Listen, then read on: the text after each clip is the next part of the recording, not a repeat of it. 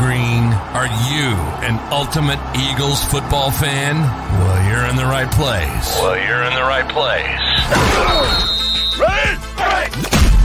Ready. This is Birds three sixty-five, hosted by the new Mac and Mac, Jody McDonald and John McMullen. Here we go, here we go! Who collectively have covered and talked about more than fifty plus years of Eagles football. Kick off your day with Birds three sixty-five. You'll get debate. We love to argue. You'll get the real story from inside the locker room. And you'll hear from some of the great football minds from around the region. You're about to become an Eagles insider. Get in the game. Join Jody Mack and Johnny Mack and join the football community that flocks to Birds three sixty-five. Birds three sixty-five starts right now. Welcome to the N F L. Let's go! Let's go! Go! Go!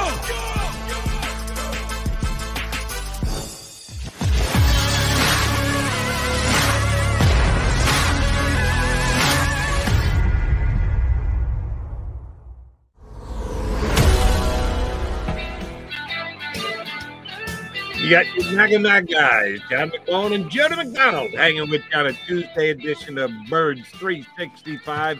As the countdowns continue, we are getting that much closer to the first Sunday. Yeah, we think the Eagles are playing on a Sunday. We know they're playing on a Monday, week number two. But Sunday, uh, first, uh, second Sunday in September is now just one hundred twenty-four days away. Mac, man, I do want to start with the schedule. We're going to get to uh, the availability of one James Bradberry in just a second, and we got two good guests joining us today. We'll give you the details on that in a sec as well. Um, you and I were just discussing before uh, we came on the air that on C B S they just made an announcement. Big Christmas Day matchup. You're defending Los Angeles Rams against the newly piloted by Russell Wilson Denver Broncos, as a big Christmas Day showdown. So I asked you, and you quickly grabbed a calendar for me, what day is Christmas this year? And you said December twenty-fifth. Yeah, okay. Thanks. Mister Wise Guy McMullen. Yeah, that one I had noted. I went, what day of the week? And Tone, our producer, jumped in and said, it's Sunday. I said, no, it can't be a Sunday, because then why would they make a big deal about it being the Christmas Day showdown? All the games will be on Sunday. There'll be fourteen Christmas Day games. You suggest maybe the N F L moving an entire weekend slate because it falls on Christmas? Yeah, pretty much. Uh, you know, remember, that's after the college season, so they do a lot of that Saturday shifting. Very true. Um, um, so that helps out. It's interesting, you know, they wanted to make Christmas, you know, Christmas had traditionally been the N B A's day, and the N F L can't let anybody have anything. So they've been trying to ramp up Christmas in recent years as sort of another uh, reason to sit down and watch football, as if anybody needs it. Uh, and they've gone down that route. They're going to continue to go down that route. But, yeah, that's my first guess, is most of the games are going to be on Saturday, and then they're going to have a targeted few on Christmas. Um Probably, probably two. They'll probably. I think that game was afternoon. Um, I didn't see a time on it. Hmm. I'll have to look it up. Probably two. I would think they'd have a late afternoon window, and then uh, and then uh, a night game would be my guess. But we'll see. Uh, four thirty. Yeah, that game's going to be four thirty Eastern on C B S and Nickelodeon, as well Ooh. as Paramount Plus for you streaming fans. It's a it's a Nick game, huh? Yeah.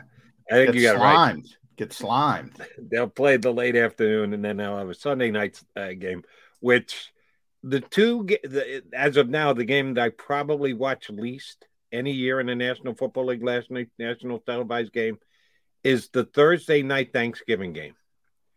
Because you've already watched two guaranteed games during the day. You've stuffed your face. You're completely tired. There might be some cocktails involved.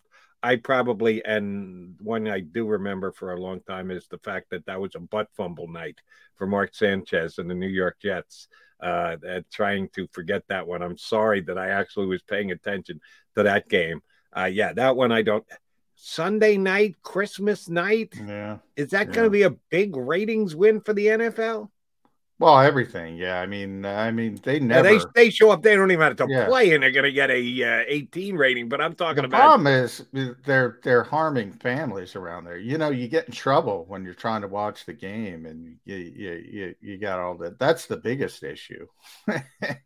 You know, you break up a lot of families, start a lot of arguments, but nobody's caring. Yeah, they get good T V ratings. I mean, you know, you mentioned that. That extra Thanksgiving game for years, obviously, was the Lions and Cowboys. So just the Lions and Cowboys. So we suffer through those Lions games. They're usually the in, uh, early window. And, you know, they added that third game, and it's usually a pretty high profile game. So that's how they do it. Um, they try to, the best game is usually at night, depending on where the Cowboys are, obviously, uh, if they're contending or not. But those Lions games, the, The only bigger tradition than the Lions on Thanksgiving is the Lions being bad on Thanksgiving, and everybody's got to suffer through it. So, um, yeah, I mean, people watch the N F L. It's the only thing they watch. Everything else is nosediving in T V ratings. The N B A does well in playoffs. Um, and the N B A does well on Christmas, which yeah. they're going to go mano a mano with the N F L this year. Yeah, well. They've been doing it. They've been doing it for a couple of years now. It doesn't work out well for the N B A, uh, and, you know. But everybody expects that. Um, it's amazing uh, the N F L's popularity, um, and you know they're looking for more of these. excuse me, more of these vehicles, Jody. I know one of the things with Amazon getting involved this year, they want a Black Friday game. Evidently, they can't get it together this year. Right, it's not going to happen until yeah. twenty twenty-three. But it's coming down the pike. And, you know, everybody wants this product and they're trying to find a, a, a niche. Um, you know, and I've argued, I, I don't like Thursday night games for a lot of reasons, uh, mainly because there's no prep time and, and it generally leads to um, probably worse football, but, you know, casual fans aren't paying attention to that kind of stuff. And obviously the teams hate it with no preparation, especially if you have to travel. And they do the best they can as far as, you know, they're not going to make teams go from Philadelphia to Los Angeles or, or vice versa on a short week. But um, I've never liked Thursday games, but people like them. Uh, you know, Black Friday, I'm probably not going to like that, but people are going to like it. Christmas Day, I don't like it. People are going to like it. Uh, it's, you know, it. You can't stop. Uh, uh, I I always say, you know, how many times have I said on the show, Jody, the real power isn't Roger Goodell, isn't even the owners. They have significant power. The real power in professional sports is television executives and the and the ones who sign those those big, big, big, big checks. And they want what they want for the money they're giving them. Right. They they dictate terms, which uh, if you're right, if putting up zeros on the end of a check, you can do that. And there are uh, outlets that are willing to do that. Shoot, I heard Amazon was just to move the one game to Friday was willing to go one hundred million dollars just to move one game. Yeah. One. Not an yeah. entire weekend's games, just yeah. one game on one week. They were willing to put up a check for a hundred million bucks, which means like three free million dollars for each of the owners in the league. And they go, nah, we're, let, let's talk about it next year. Man, that's good. You can turn your nose up at a hundred million dollars. Um, so if they're going to have a full scad of games on Sunday, uh, on Saturday of that week, where are you going to be? Uh, if, if you got to take it on the road, sometimes you don't get out till the next day or whatever. Wife's not going to be happy with you. Yeah. You spend Christmas morning in an airport in Phoenix, Arizona, big guy. Yeah, it's possible. You know, every editor I've ever worked for has said the same thing when the holidays come around. It's it it's the life we chose, gentlemen. And I'm like, first of all, it's correct. I mean, it's part of the job, and you you you got to get through it. But I mean, it's not like we're going off to war or something. It's not, you know, we still get to watch sports for a living, um, and a lot of people would be happy to do that. But yeah, it creates some problems when you're for people who are married and have kids, and it creates many, many problems, but it is what it is. We did get news of the Eagles' opponent in week number two, one of these leak games, which did you try and tell me yesterday wasn't leaked? Oh, it's a planned leak. It's a leak. It's not like unplanned. And a lot of times when you use the word leak, that you think of, oh, somebody got a, his hands on a piece of information and put it out when he wasn't supposed to. Oh, no, they're supposed to. But the big reveal is Thursday. So they're leaking it out bit by bit by bit, including yesterday we found out Eagles going to be the back end of a doubleheader, and it's kind of an overlap doubleheader is what it is. Uh, they're going to have one game start at seven fifteen, a second game, which will be the Eagles and the Vikings, starts at eight thirty, which is the network game. Well, E S P N is pretty much a network. The first game is on E S P N at seven fifteen. So nationally, not everybody might be tuning in for the kickoff of the Eagles game. They might join it a, a little bit later in progress. But uh, Vikings week number two, new coaching staff in Minnesota, good turnover of the coaching staff in Minnesota. What's the line going to be? Eagles at home, week two versus the Vikings. Kirk Cousins coming in to go against Jalen Hurts. What do you think the line on that game is going to be? I'm surprised it's not out uh, and now that you bring it up. Um, I think the Eagles will be favorite. I mean, you have a rookie head coach coming in. We don't know what the heck Kevin O'Connell's going to be as a head coach. And, you know, Kirk Cousins has that weird uh, inability to win on Monday nights. So people generally put a lot into that.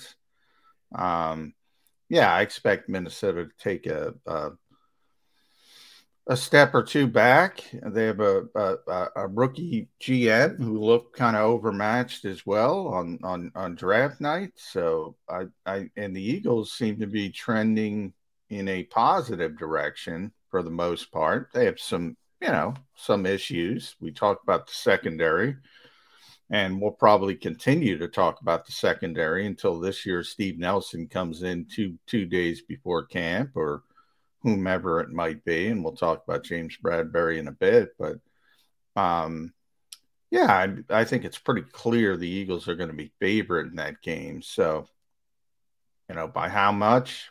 I'm, I I think, you know, I said I saw I got well, somebody sent it to me after after day one of the draft. The only teams that Super Bowl odds went down was Minnesota.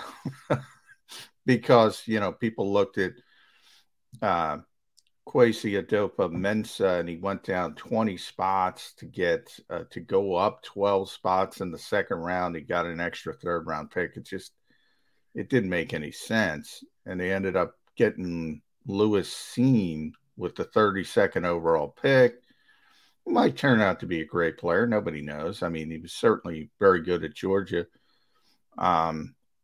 Didn't make a lot of sense. And, you know, I know Mike Sando um, does a great job for The Athletic, uh, talking to a bunch of executives about each team. There was a lot of executives going, what the heck is this guy doing? Uh, and saying, you know, that's pretty much a rookie mistake. So rookie head coach, rookie G M, Eagles ascending, they're descending. Yeah, the Eagles are going to be comfortable favorites.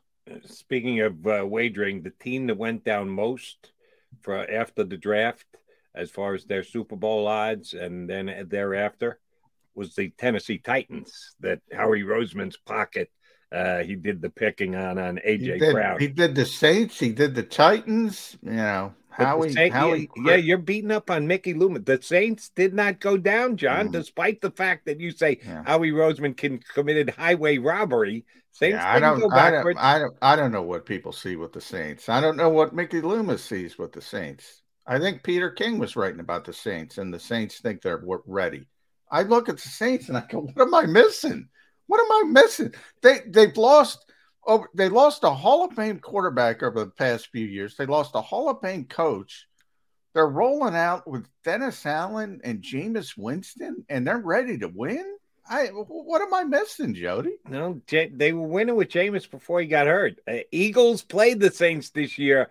I'm hoping it's in the second half of the season because there's a better chance that Jameis is hurt in the second half than in the first half. Give me Taysom Hill again. You give yeah. me Taysom Hill calling call the signals for the Saints. I love the Eagles' chances. Hey, Jameis Winston, it's more like a toss-up. So uh, well, we will get the schedule. As of Thursday, it's going to be broadcast on the N F L Network, E S P N. It's going to be absolutely everywhere. Uh, we already know one Eagle game, but we got to figure out sixteen more. We'll find that out on Thursday. All right, we got a couple minutes before our first guest joins us. We've been talking about this for weeks, the fact that James Bradberry could become available, that the Giants, uh, in the contract that they did with him, put themselves in a bad cap spot.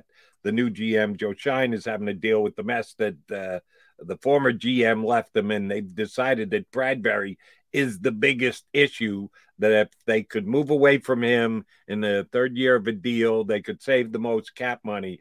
They tried to trade him. The rest of the National Football League, Eagles included, rightly demised, uh, surmised that, yeah, they can't trade him. Uh, they're going to release him. If they don't trade him, they're going to release him. So well, we don't offer him anything, and then we'll be able to get Bradberry on a contract we will negotiate rather than the huge number that the Giants signed him to. They officially had to pull the plug yesterday, and they released Bradberry. Um, Eagles are in good cap space to be able to make a play. Not the best cap space in the league, kind of middle of the road, but Howie is good at working the cap and finding spots. What do you think the cost of Bradberry is going to be, and are the Eagles in that conversation? Um, I, I don't think they're going to be in the conversation because I think it's going to be a little bit pricier than uh, people might think.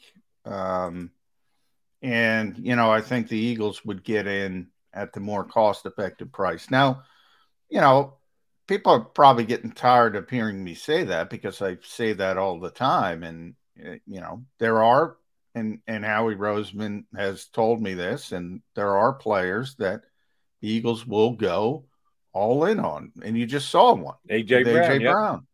Um, and he's true to his word. So it's kind of always dependent on the evaluation of the player.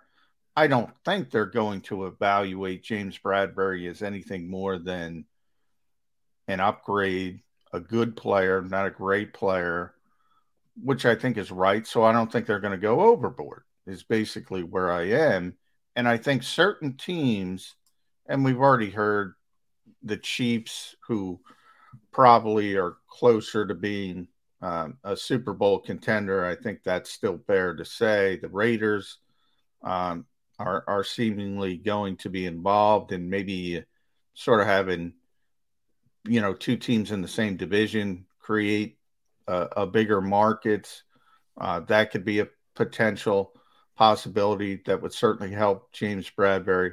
Um, I don't think the Eagles are going to get him unless for some reason the market's not there, and I don't I don't think the market isn't going to be there. I think, you know, Bradberry's going to have a number of suitors. He's not going to make what he was scheduled to make in with the Giants, which I think was thirteen million dollars or, or something in that range. Um, but I still think he's going to be in the nine, ten million range. And I think that would be a little bit too much for where the Eagles want to go. And by the way, I don't agree with that. I like the player. I think he's a good player. I think he can improve this team dramatically at a at a position of need. I think he's a perfect fit for how much they want to, uh, how much zone they want to play. Um, I like the player. I just don't think the Eagles probably like the player as much as I do, and and or I, because I like Bradberry a lot. I said it a bunch of times here on Birds three sixty-five last year. Giants are not a good football team, and the Eagles lost them, which was unacceptable. Uh, the only thing I liked about Giants was their secondary, and a big part of that was Bradberry. They had made a smart signing when they brought him in from Carolina. Uh, the contract maybe could have been done better, but he played tremendously his first year with the Giants last year and played pretty damn well. He was uh, a top-ranked cornerback. I think Pro Football Focus had him in the top five or six in the league this past year. Yeah, why wouldn't you have an interest in a guy like that if you're the Eagles? Uh, it doesn't make any sense to me.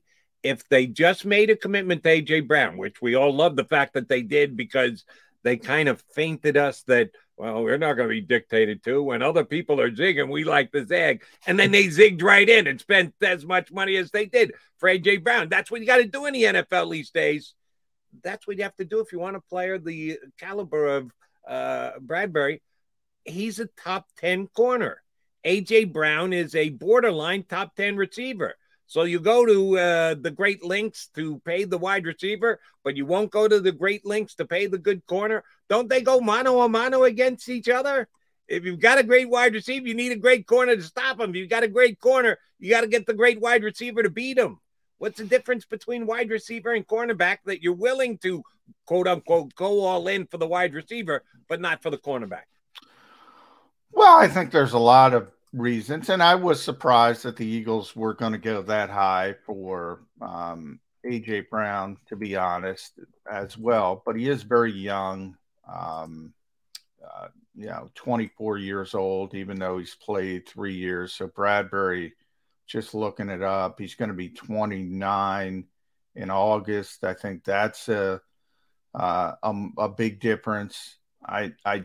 I don't think he played as well last year as he did his first year uh, with the Giants. That's a little bit of a difference.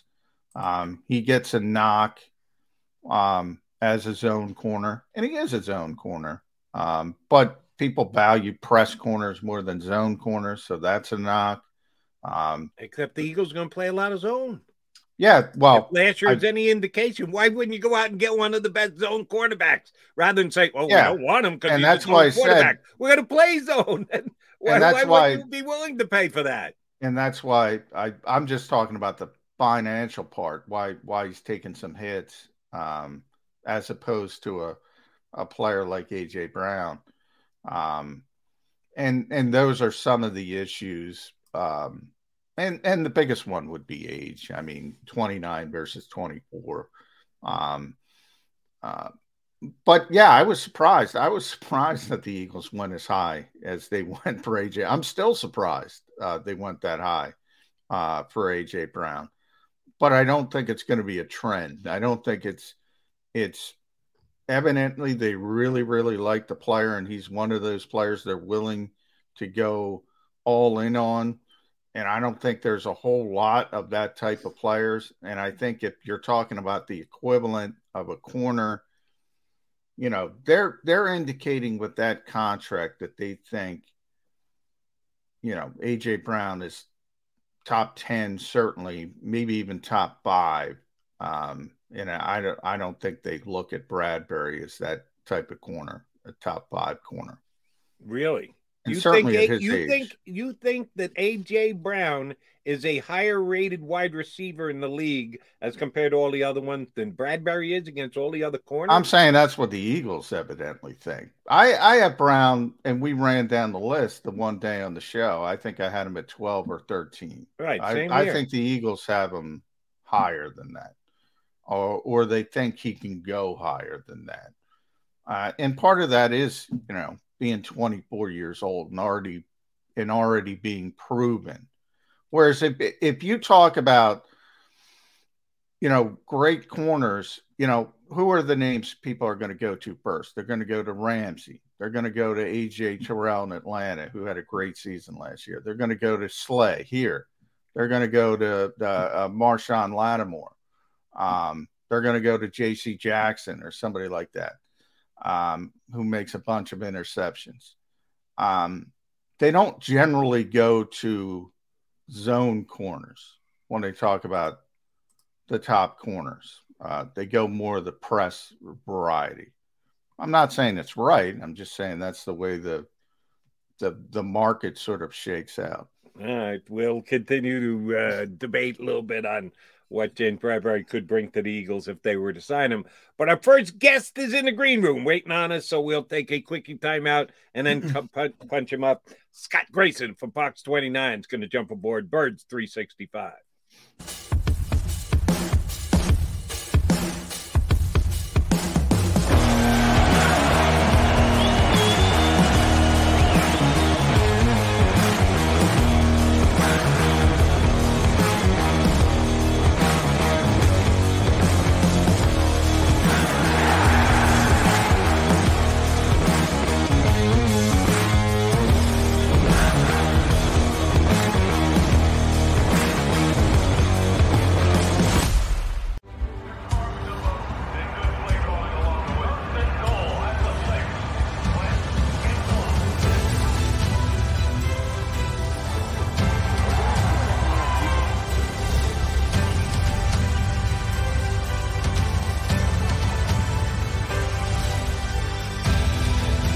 field of life, First Trust Bank is there for you. Champions on three. One, two, three. Because Philadelphia dreams deserve a Philadelphia bank. Do you stream on a Roku, Fire Stick, Android T V, or Apple T V? Now you can watch six A B C twenty-four seven with the six A B C Philadelphia streaming app. The big story on Action. Search six A B C Philadelphia and start streaming today. In Philadelphia, we celebrated the miracle with pride only five years ago. And then the following morning, I B E W Local ninety-eight members went back to work, building this city, rescuing our communities from decay, and inspiring the young men and women of the region to take pride in who we are. Like the Cats, Local ninety-eight members believe in hope. To learn more about who we are, what we do, and career opportunities with Local ninety-eight, visit us, I B E W ninety-eight dot org. At Stateside Vodka, every new customer gets the world's best rocks glass, free.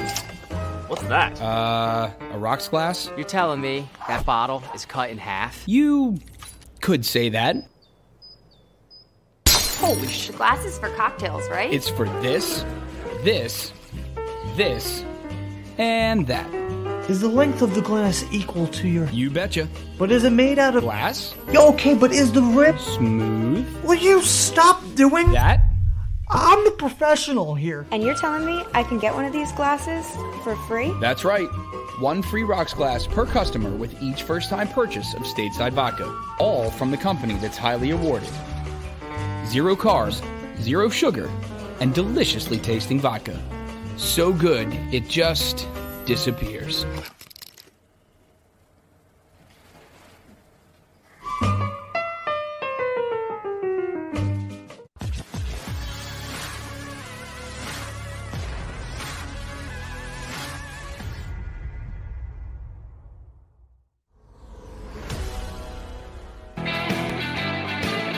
You got Mac and Mac here on Birds three sixty-five, McMullen and McDonald. Hanging with you for uh, plenty of time here today. We've got a third party to join into the mix. Does a great job on all of the broadcasting, does on Fox twenty-nine, but specifically when he's talking Eagles football, Scott Grayson, good enough to jump aboard. How's your offseason going, Scott?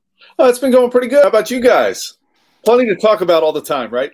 Nah, thank God for the Eagles, Scott. There's always something with this team. It usually starts with Howie Roseman, so we'll start there. What did you think of uh, Howie's maneuverings on day one, specifically of the draft? And, you know, trading up to get Jordan Davis, trading out to get A J. Brown, which is one I didn't see coming, especially with the twenty-five million dollars price tag on the back end. What were your immediate thoughts after that first round?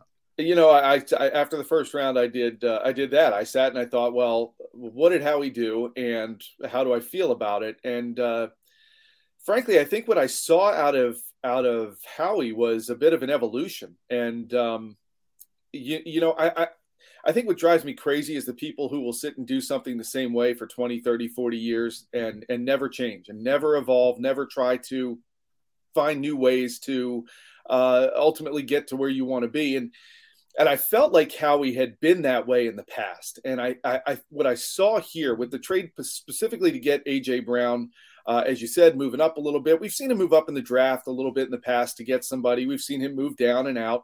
The trade to get A J. Brown was very telling to me. And that was that was the time I said, wow, maybe this guy is evolving just a little bit and seeing a different way to go and get something. I We've all seen these first-round wide receivers, minus DeVonta Smith.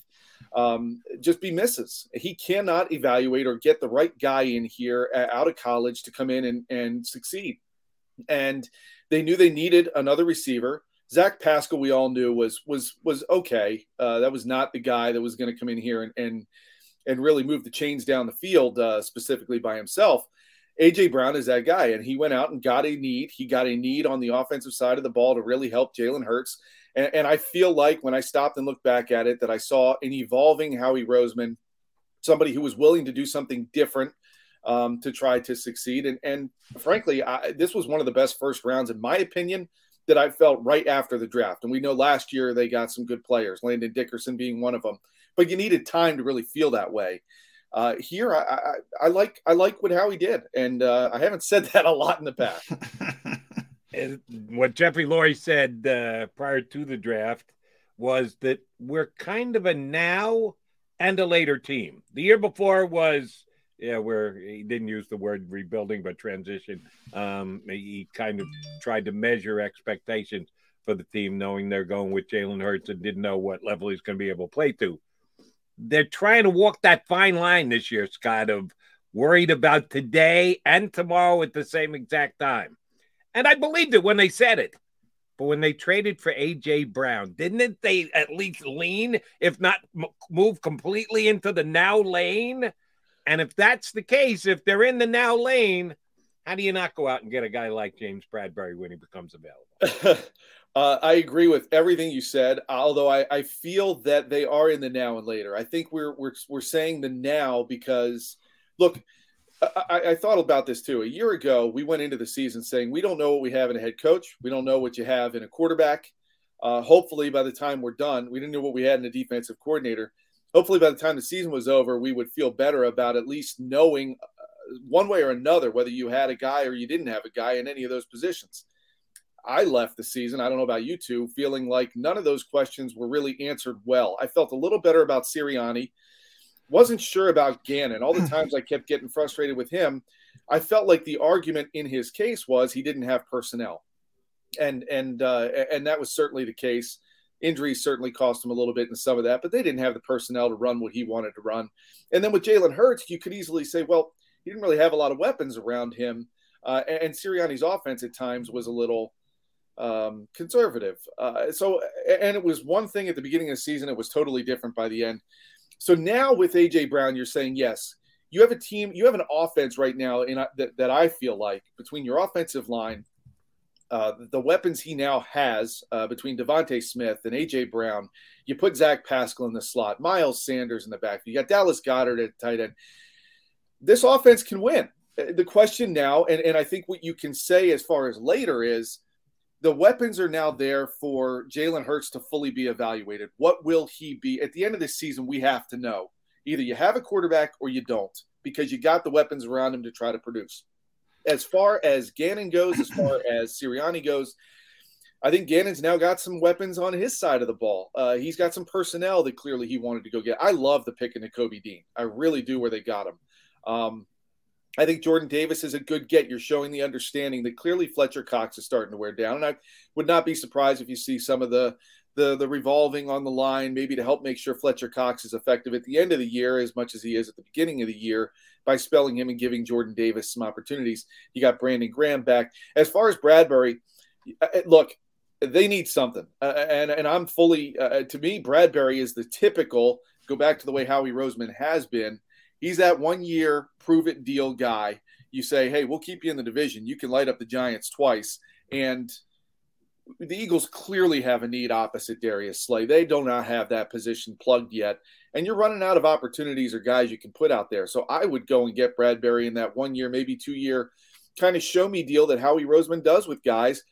Uh, you know, Bradberry did not have a great year last year, but he played for the Giants. And they were in some tough spots. Uh as a defense, and I'm willing to say, uh, go out and get him, let him be opposite Darius Slay. And and I think that, yeah, that would show me now too, Jody, that you are saying now, if you go out and get that guy and help plug that hole on the opposite side of Darius Slay.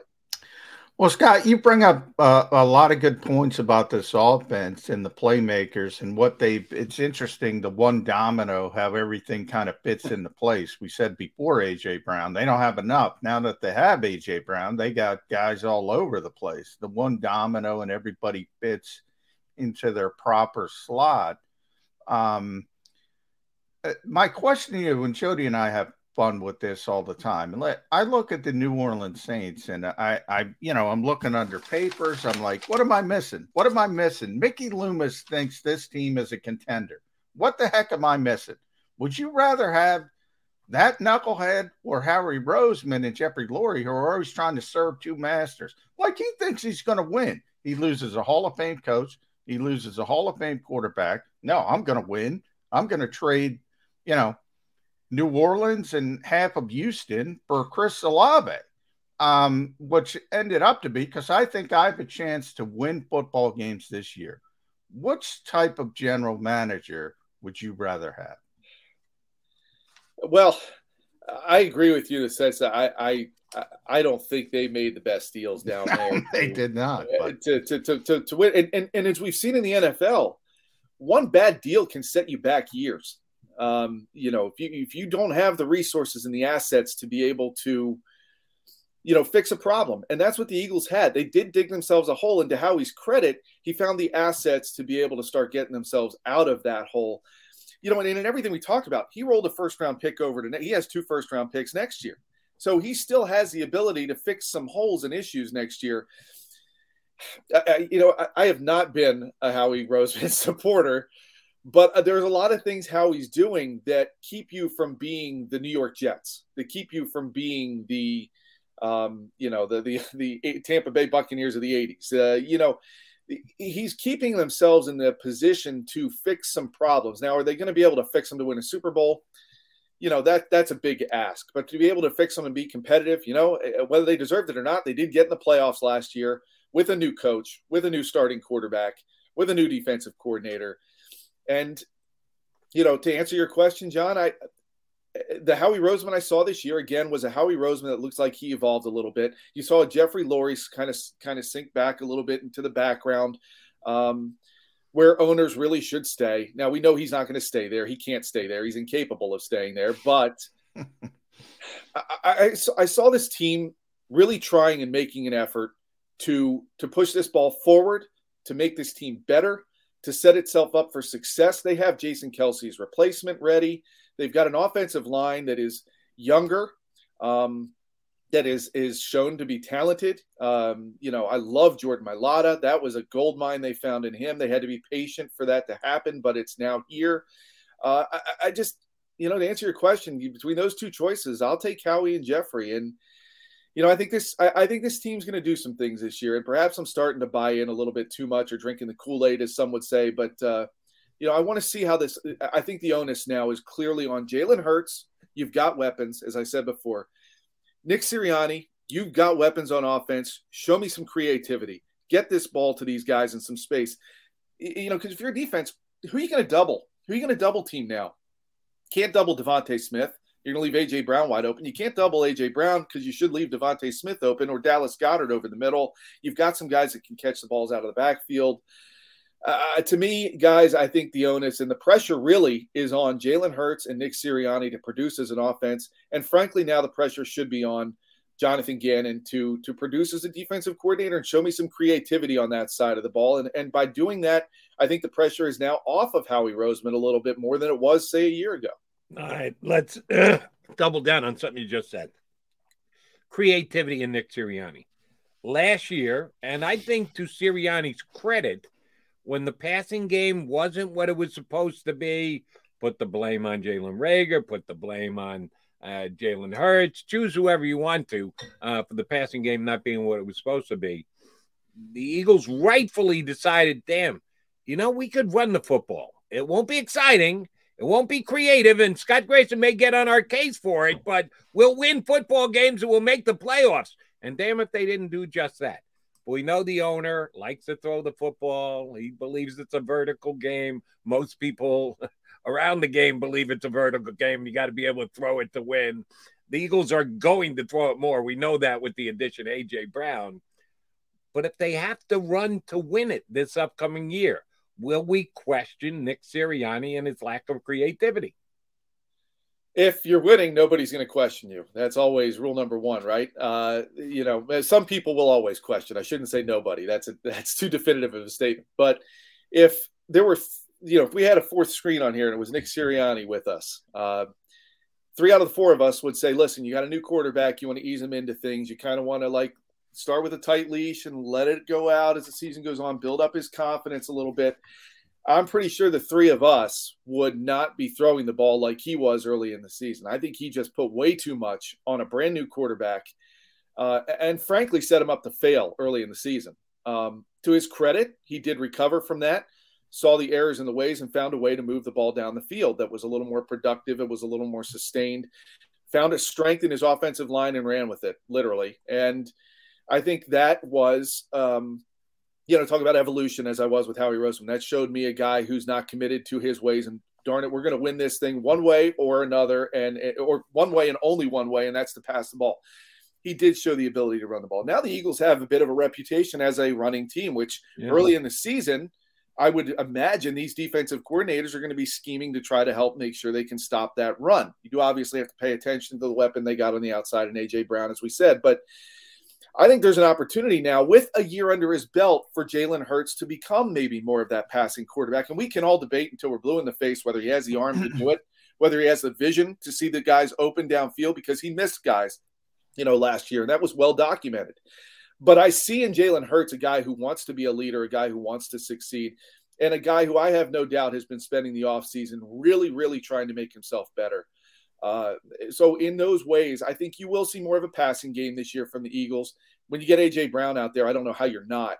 Um, but if you can take what you did well last year, mesh it with a better quarterback who should be more evolved uh, in understanding the N F L game, with a head coach who's now got a year of calling the plays and running the plays with this team uh, under his belt a little better. Guys, I, I mean, frankly, if it's not a better passing attack, then I think Sirianni and Hurts have failed. Yeah, I mean, you bring up a good point. I, it's a little bit counterintuitive, Scott, but that week one game in Atlanta really hurt the Eagles because Agreed. It was such a success. And they thought, oh, we're we're going to be able to move the ball. We're going to be able to throw it. And then all of a sudden you're two and five and you go, oh, he's probably not ready for all this. And then you have to scale back, and the Eagles did a, a good job of recovering. But, yeah, that that success, that early success may have hurt the Eagles, certainly Nick Sirianni.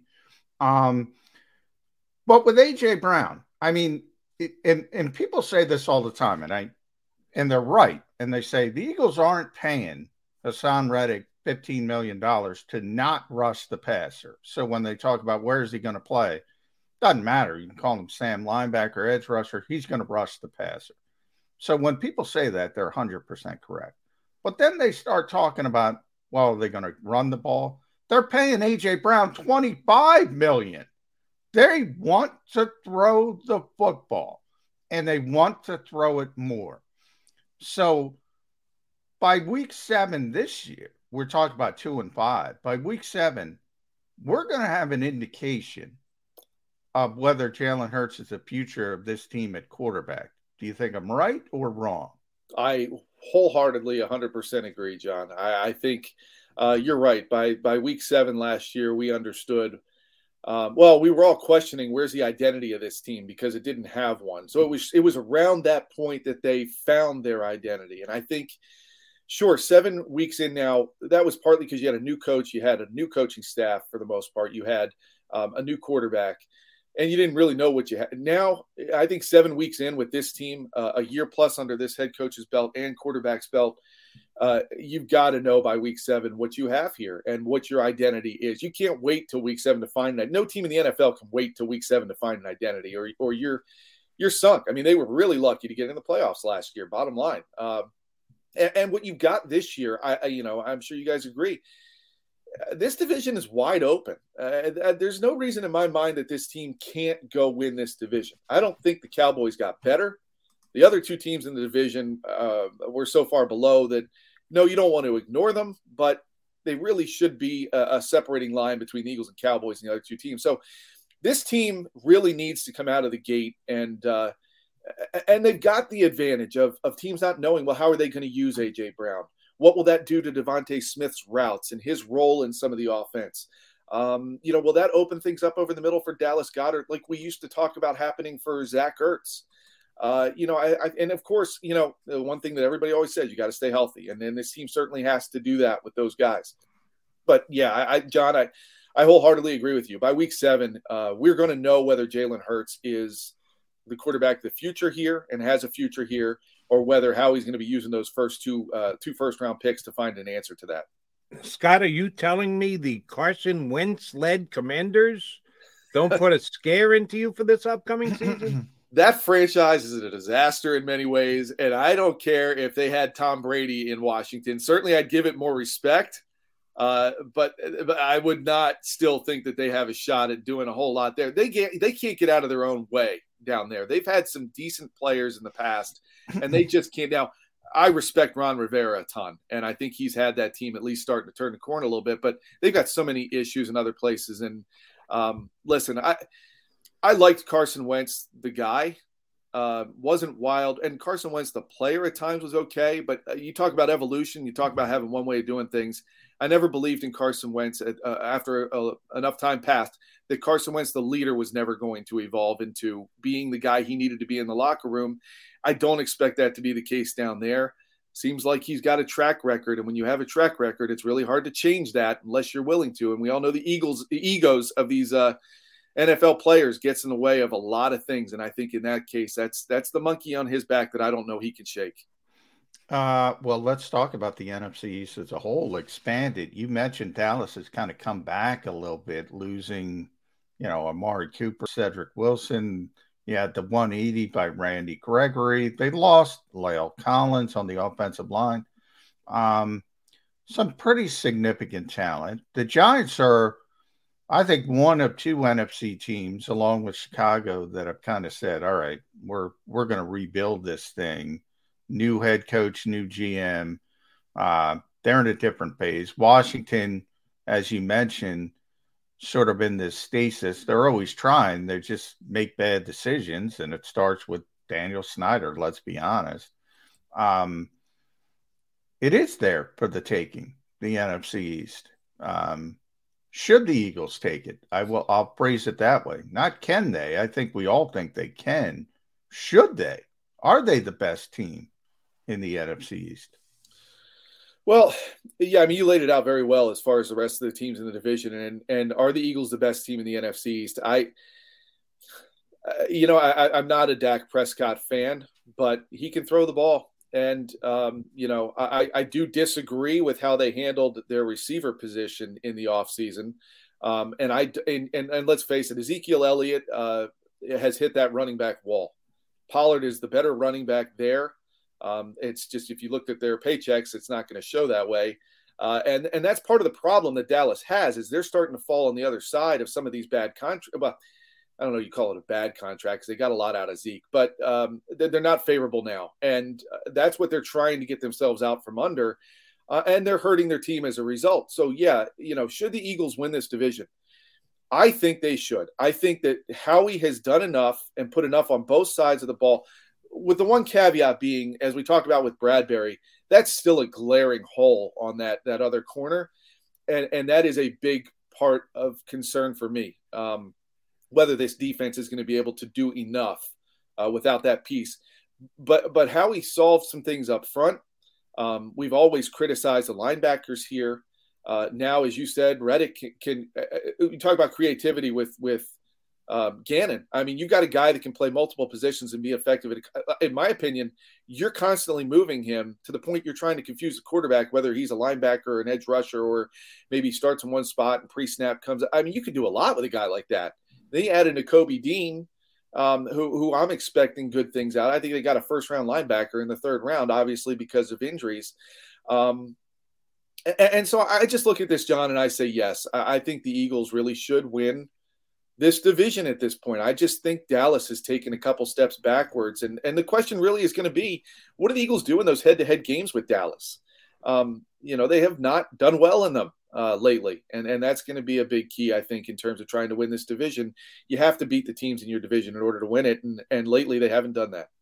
All apologies to Jordan Davis and Fletcher Cox and Javon Hargrave and Darius Slay and Nakobe Dean, who I'm looking to have a big – Hassan Reddick is the key to this defense. Jonathan Gannon has to use him properly, and it's going to be on Hassan himself. I don't want to give him a free pass, but the production you get out of that position with that player will go a long way in dictating if the Eagles' defense is improved from year two of the Gannon era to year one. I, you mentioned those games against the Cowboys. Thursday, we'll find out. Scott, please tell me Eagles Cowboys are not playing week seventeen, where one of the two teams can throw up their hands and go, yeah, we don't want to play. We'll just throw out the J V here. Thank you very much. Yeah, that has been uh, th- that I would criticize the N F L for that, Jody. Absolutely. I get what they're trying to do is they're trying to have these, and you see it in the other divisions too, these division games yeah. at the end of the season. hoping that they end up with these, wow, this is a playoff game essentially. And, and they got some of those. But you're right, they also got some of these stinkers. I mean, you have a great rivalry that really should be a nationally televised game earlier in the season. Um, and for the love of, uh, you know, everybody can see it's going to be most likely be between those two teams, the Eagles and Cowboys for the division. Week seventeen, come on, no. If you want to give me week thirteen, week fourteen, um, okay, week fifteen even, I, you know, there's still something to play for at that point for all these guys. I totally agree with you. I think that is one thing that the N F L has done uh, poorly. I, I, like I said, I understand the, the philosophy and the theory, but the way it plays out, it has not turned into be um, anything good. And you end up with that, and, I, and I'm sorry, you take a great rivalry game and you flush it down the toilet for something that is meaningless. And it's just, it really sucks the fun out of what should be an intense, great game between two hated fan bases that just can't stand each other and the teams that are involved in it. And uh, no, don't give me that in week seventeen for sure. Don't give it to me even week sixteen. It's got to be earlier than that. Yeah, they they do need to, to get the Eagles and Cowboys in a meaningful slot. Leave the Giants or the Commanders for yes. for, for the Week final seventeen. Game, and you'll you'll be com- you'll, you'll you'll be comfortable with that. Yeah, he is Scott Grayson. You can follow him on Twitter. You see it right there at S Grayson Fox twenty-nine. Watch him on Fox twenty-nine. One of the best sports anchors in town. You see him on Props and Locks as well. On Fox twenty-nine. Scott, I'll leave you with this. Are you more excited about game five of the N B A playoffs or the N F L schedule release? How excited are you for Thursday night N F L schedule release day?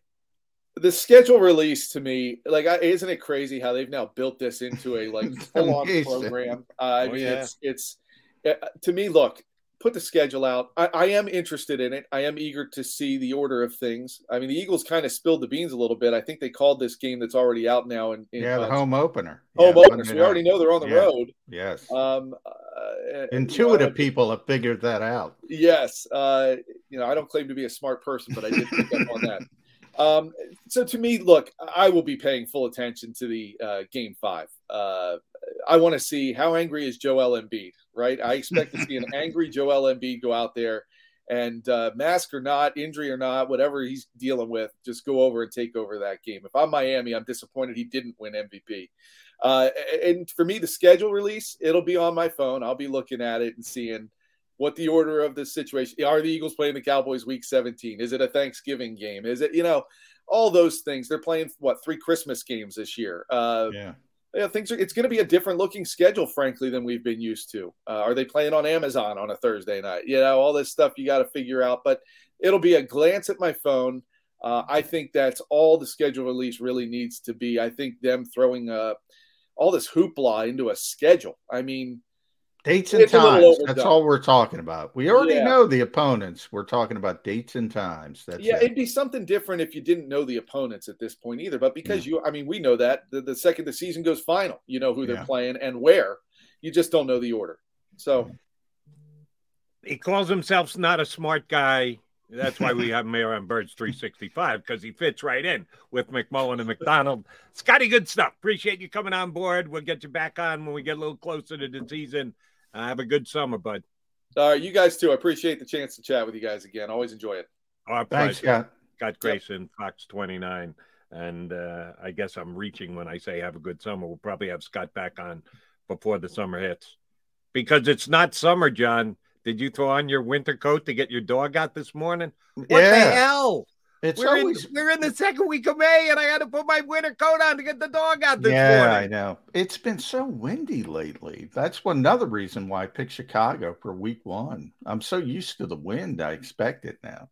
That's the one one positive thing about getting the dog out at six thirty in the morning. You can pick up the down uh, boughs in the backyard. Yeah. Because yeah, the yeah. wind has been blowing. The hawk has been in uh, all spring long. But we're looking ahead to the summer. We're looking ahead to the Eagles schedule release on Thursday. Come back. We'll talk a little more about James Bradberry and how big a play is he for the Eagles. I am a major proponent. Sounds like John's a pretty big proponent. But John also thinks the Eagles aren't that big a proponent, and it's their decision more than uh, us here on Birds three sixty-five. Come back, more Birds three sixty-five here on the Jacob Media YouTube channel.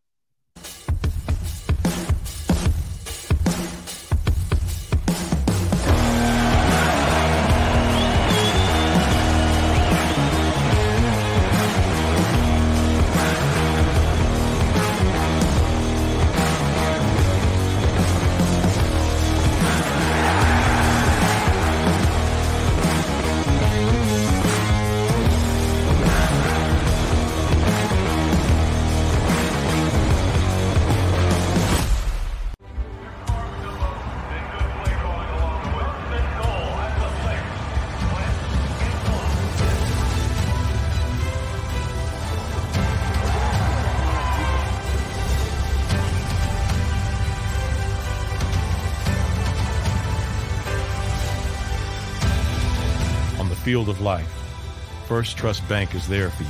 Seven is on three. One, two, three. Because Philadelphia dreams deserve a Philadelphia bank.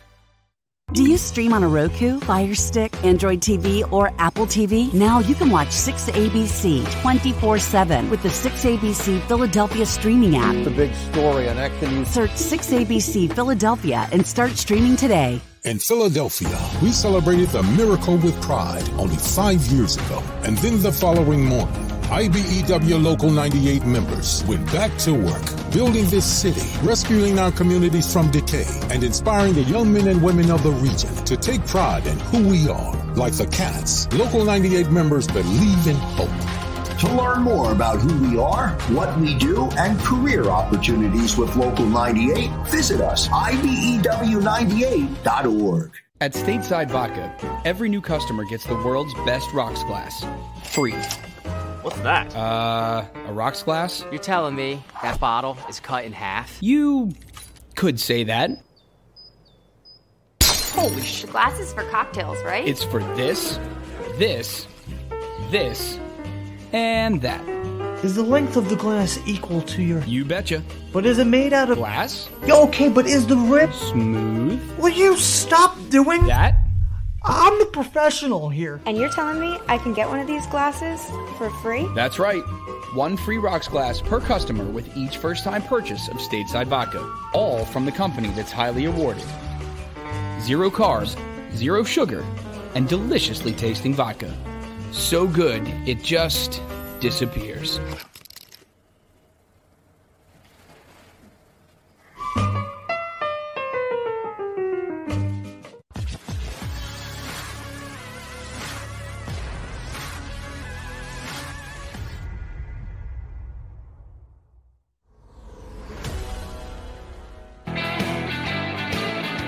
Get your Mac and Mac guys. Go to McDonald's. John McMullen here with you on Birds three sixty-five. We're hoping to get an ex-Philadelphia Eagle up next hour. I got the okay from uh, Hollis Thomas yesterday.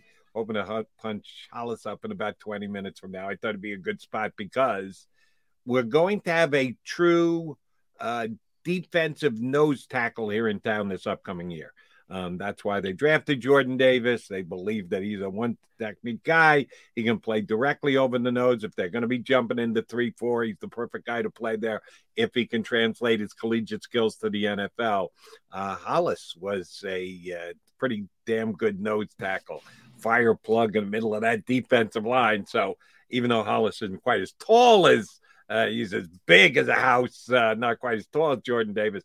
Uh, he certainly knows the ins and outs of playing in the middle on a defensive line in the National Football League. So I'm going to talk to him about it coming up uh, about uh, twenty minutes from now.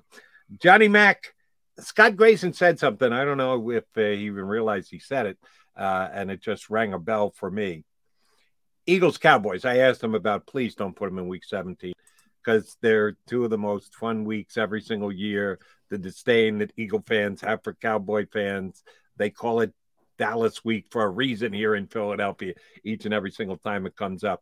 And several times in the last few years, it's been a complete wash that yeah. one of the two teams said, no, we don't need this game. We're going to we're gonna skim back. We're going to take it easy. We're going to play our backups. And we get robbed of one of the two best matchups each and every single year. So please, like they're still working on it. it It's been laid in stone for a while. It's leaking out now, but uh, the N F L knows when the teams are playing each other. Please not let uh, let it not be the Cowboys and Eagles week seventeen. I don't even care.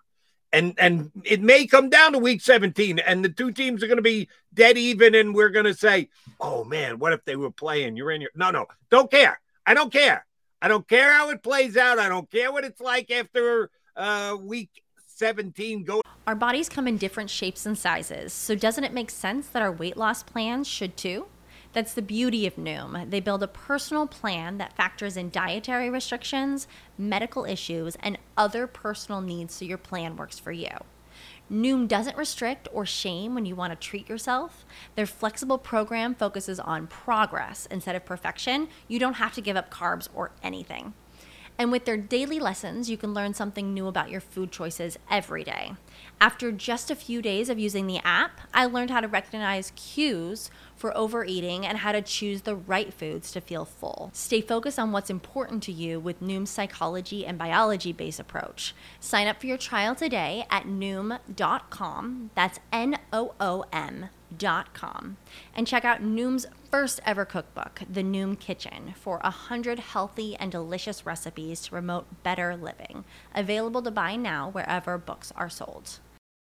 Getting into week eighteen, because remember, it's going to tie again for the biggest season in the history of the National Football League, because they're going to play seventeen games again this year. Even if we miss out on a great matchup, I want to err on the side of caution. I don't want to get gypped. I want to make sure that the Cowboys-Eagle both games this year mean a lot, even if it means risking having them not play in week number eighteen. Could the Eagles and Cowboys play Thanksgiving in Dallas this year? Sure. Why not? Been a, been yeah. a while. I th- Is two thousand fourteen the last time they played? Uh, I might have to look it up because I wasn't here covering the team. You didn't do the two thousand fourteen no. game. No. Um, but sounds about right because uh, people still talk about it. So it was pretty recent toward when I got here. I got here, yeah, you know, covering the team daily twenty sixteen. So Doug's first year, really at twenty fifteen. So, um, Yeah, I'm. I mean, it's been it's been a little bit of time, and that's obviously a high-profile game, and I think it would, you know, that could. It, it's interesting because they seem to want to put the Cowboys in that late afternoon window. They want to go Lions, Cowboys, and then the big night game, whichever you know they deem worthy. Um, but you could put Eagles, Cowboys in the night game and feel very, very comfortable about delivering that that big rating. So, yeah. Um, Did they ever put the Cowboys in the night game? It's always... I don't think they have. No. no they it, they it, always... Sometimes they'll put the Cowboys in the early game. Yeah. And the Lions will yeah. be playing an interleague game. Green in the Bay or game. something. They'll yeah. flip that up. Usually it's Detroit early, Dallas yeah. in the middle, night game. Yeah. Every once in a while, they'll move Dallas up. I'll tell you what, game. though, Jody. There's a lot of change going on because of all this, you know... Uh, shifting and Amazon getting involved and everybody wanting to, there's a lot of change going on. And by the way, um, just came out a few minutes ago uh, that Tom Brady is going to be the lead Fox analyst when he retires. So evidently in twenty fifty, they've already made a deal with Tom Brady. When he does finally walk away, he's going to be the lead guy on, on, on Fox. They've already made the deal. That that makes a ton of sense. Now, you're right. It's the, when is this going to happen? N B C did the same thing with Drew Brees. And Brees, did he play two more years or one more year before they came to the agreement? It was at uh, least one. It might have been two yeah. before he stepped aside. And it, oh, by the way, they still haven't used him as much as I thought they would be using him for, as much as they're paying him to get him to give up football maybe a year earlier than he wanted to. Um, Brady has got more money than he knows what to do with, so I don't think it's as much a payment thing as an ego thing with Brady, knowing full well he's... By the way, the assumption that everybody can do that, I think, is wrong. You know, I, I mean, I'm not saying that Tom might be good at it, Tom might be bad at it. Um, but I, I don't, you know, I, I don't agree with just because a, a, a player was a great quarterback or whatever, has the biggest name. And, you know, Joe Montana is a perfect example. Joe Montana was not good at it. No. Um, I don't know what Tom's going to be. Um, but to just say you're the number one guy, I get it from a popularity standpoint, but, uh, I don't know if it's going to work out. Uh, Um, because it's it's not as easy as people think it is. By the way, uh, Mister Witten, the former Cowboy tight end, yeah. who they plugged into Monday Night Football, it, everybody blamed him for everything. It yeah. was all his fault. And it's not true. E S P N screwed that up with the whole booger camera and everything else. It was a disaster of a broadcast. And and I would often defend Witten because he wasn't the because everybody blamed him. But I didn't want to defend him. He wasn't good. The, the the the bottom line was he wasn't good at it. He just wasn't the only problem that that Monday Night Football broadcast had. So they swore up and down, this guy's going to be the greatest. You're going to be the best. Uh, yeah, no, he wasn't. And if you're a, another former tight end, isn't Olsen going to be the number one guy on yeah, Fox this Greg, year? For one year, uh, yeah. you know. Enjoy well, your year. I, I, yeah, T B twelve's coming up from behind. Yeah. Which is another thing, you know, yeah, you're giving it to Greg Olsen for one year, who, by the way, is pretty good, Greg. I don't He's know. Certainly better than Witten was. yeah. Uh, but he doesn't move the needle, obviously, to where they want it to be. Now, I, this, this all stems from Tony Romo, who was phenomenal at it from day one. Um, but he, you know what? I think Tony's regressed a little bit, if I'm going to do, because I think he started, uh, you know, feeling himself a little bit, and he maybe doesn't do as much preparation as he did when he started. Um, kind of just lets it go off his natural ability. But he was phenomenal. Day one, just, I think he was the most natural color commentator I've ever seen. Honestly, John Madden, whoever you want to throw out there. Yeah, I'll take Madden. From day one, I just think he was phenomenal at it. Now, I'm not saying I don't remember John day one. I I assume John got better. I'm not saying John wasn't great. John was great, and John's the biggest icon in the history of, of, of broadcasting from that perspective. But, I mean, from day one, I've never seen anybody pick it oh, up. Compare, comparing his day one to every other yeah. announcer's day one. Yeah. yeah, you're probably right. He was yeah. a natural stepping right in. I mean, I've never seen anything like it from from that perspective. And their assumption now is, oh, Tony did it. And like everybody's going to do it. And it doesn't seem to be working out the way they think it is. And uh, I, I I would bet that Brady's going to be pretty good at it. Uh, he's had the nice prep. I, I catch him a lot of times because uh, sometimes I'm working around he's good the with Monday Jim night Gray. game with Jim yeah. Gray. Yeah. He's really good. Uh, which is, it's not like doing a game, but just uh, broadcasting and answering questions and, and coming up with stuff off the top of your head. He's he's pretty good in that spot. So uh, if you're asking me to predict, predict and project what kind of a color analyst he's going to be, my guess is Brady's going to be pretty good at it. Well, he's pretty good at everything, so you're probably right. Um, he's Except probably... throwing uh, championship trophies. He's not great at that. Yeah. Almost but... went into the drink down there. And, and, and we do joke, but it could be a few years before he uh, gets to it anyway. Um, and it certainly seems like he wants to continue, uh, you know, maybe in Miami more than Tampa. Um, but we'll see how many years... and and how many years it takes. So maybe Greg Olsen has a couple years to prove himself, at least. You think he's going to play more than just this upcoming year? I've done this before. I've been an idiot that has said, all right, this is Brady's last year. I think I've done it about four times.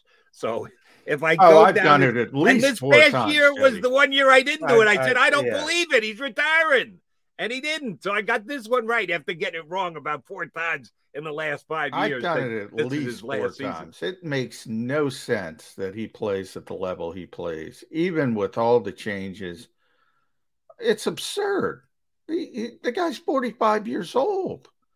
Um, at some point, it's got to look like Joe Namath limping off the field, right? At some point. It happened to Brett Favre, remember, at the very end, limping off the field. There's so many iconic images of players leaving, not the way, usually in unfamiliar uniforms, not the way they want to leave, going all the way back to Johnny Unitas. Um, it's got to happen, right? It's got to happen at some point. I, I, I can't imagine he's playing quarterback for the Miami Dolphins at forty-seven, but would I be shocked? No, I wouldn't be shocked. He he got me good this year. I thought he walked away, and this whole time he was trying to play for Miami. Let's be honest. And if that's the case, so be it. I know he's got a good relationship with Stephen Ross, but there are a couple of things that could stand in the way of that. Tua Tagovailoa could go out and have a big year this year. Uh, as a matter of fact, I think it's a distinct possibility. I've stayed loyal to Tua from his Alabama days. I thought he was going to be a, uh, I thought he was going to be the first pick in the draft. Burrow had an unbelievable year and deserved to be number one. They gave Tua a big piece with Tyreek Hill this year. They have up- upgraded their running game. I think Miami's going to be a player, much to my chagrin as a Jet fan. Um, and the other one is they're still investigating the uh, owner of the Dolphins attempting to bribe the coach to tank and lose games in the National Football League. Now, it's one of their own, but then again, they've really compromised Daniel Snyder. I don't know that they'll force him to sell, but uh, Stephen Ross could spend some time on the sidelines. Would that uh, allow him to bring Brady in uh, as a uh, guy to either play on the field or be a uh, co-owner of the Dolphins? There are there, there may be a couple of hurdles of Brady to Miami is what I'm saying. Oh, I agree. There's plenty of hurdles, but I'm I'm just saying at this stage, if you told me uh, Tom Brady's the starting quarterback of the Miami Dolphins at forty-seven, I, I can't say I can rule it out. Uh, I should be able to rule it out just from being forty-seven. Um, I should be able to rule out playing N F L quarterback at a high level at forty-five. I can't. I can't. It's amazing. And let me just uh, say this one time, and I'm going to, for all you streamers out there, feel ready to not hit the like button because you're not going to like what Gotta I have like to it. You're not going to like what I have to say. And Johnny Mack was mostly with me this past year, um, but not as fervent about it as I was. How many people I had to listen to bring on the Tampa Bay Buccaneers for last year's playoff game. Prior to knowing who the Eagles were going to play, going into week seventeen, it could have fell a lot of different ways. You knew the Eagles were in. Who are they going to play? There were a lot of Eagle fans puffing up their chests going, give us the Bucs. We want the Bucs. We'll teach Tom Brady a thing or two. And I just sat either here on YouTube with you, J-Mac, or on the radio on W I P and going, you want no part of Tom Brady. What the heck are you talking about? You don't want any part of Tom Brady.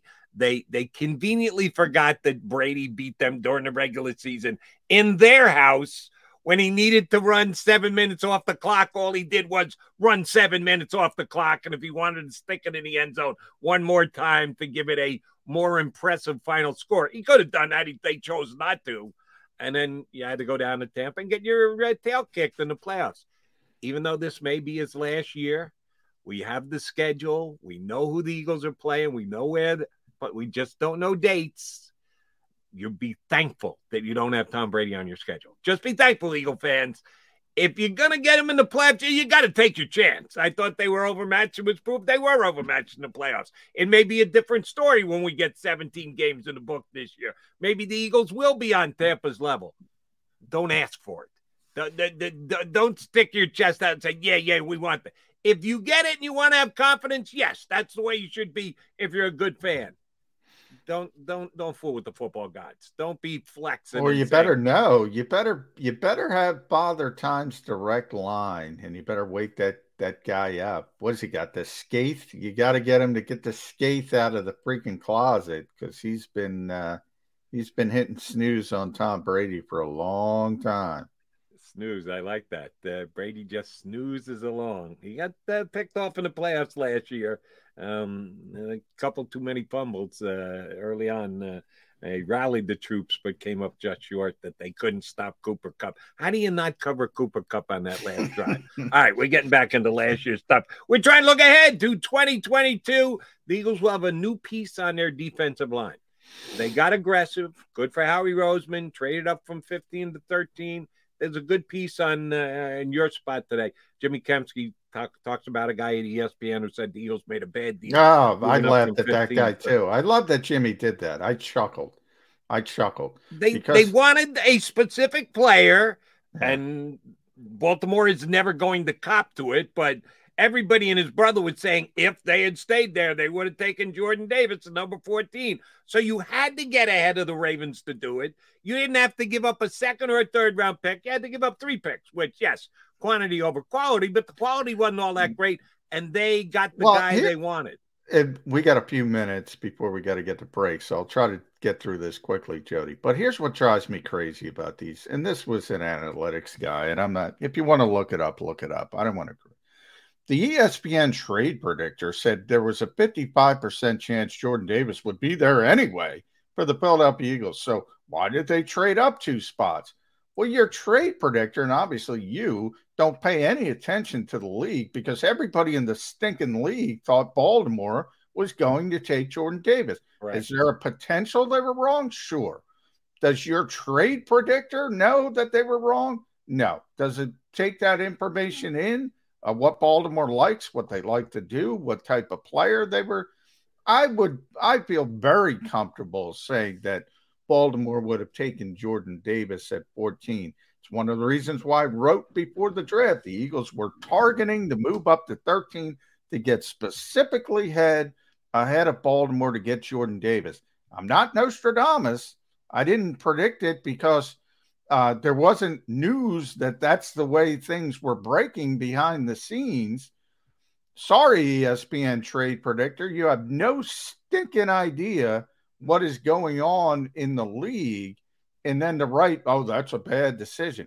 Now, I have the Eagles trading the one hundred first pick. They did give up a little bit more volume uh, to get up than they right. would have.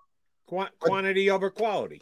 But also, they needed that one hundred first pick because they were also trying to trade for A J. Brown, and they needed that pick as well, which nobody knew was coming.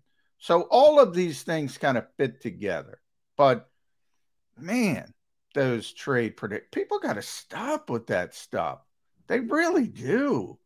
I mean, and and, and the second part, which Jimmy uh, brought up, well, everything's trade down. Everything's right. trade down, trade down, trade down, trade down. The trade because, down team wins the trade every yeah, time. They value these uncertainties more than anything else. It's the most bizarre thing in the world, Jody. Right. And that's why, and I know the Howie haters aren't going to like this, but that's why Howie Roseman is very good at doing draft day deals. Because when he needs to move back, he moves back. When he needs to move up, he moves up. He's not afraid to do either one. He did it last year. He moved back, and then he moved back up again. He did it this year. He traded out of the first round and got another pick from the Saints, and then traded back up in the first round, two spots to get Jordan Davis. You got to have an open mind going into the draft. You have to be willing to both trade up and trade back. If you're not, if you're just sitting there, you may do great. The players may drop to you, but you're banking on other teams making certain selections around the order that you have on your draft board. Howie's aggressive in that way. He's not afraid to either move up or move back. That's why I think he's done a good job at it. But as John likes to say, you got to make the evaluation match the valuation. We give Howie A's on valuation. Hopefully he gets the evaluations as well. Big valuation was the fact that uh, Jordan Davis is going to be able to step in and play year one, maybe getting a little svelter during the offseason to be able to uh, play as many snaps as the Eagles are going to want or need him to. Uh, hopefully, joining us next, there he is. We will punch up former defensive tackle in the league for the Philadelphia Eagles. Hollis Thomas joins us next here on Birds three sixty-five.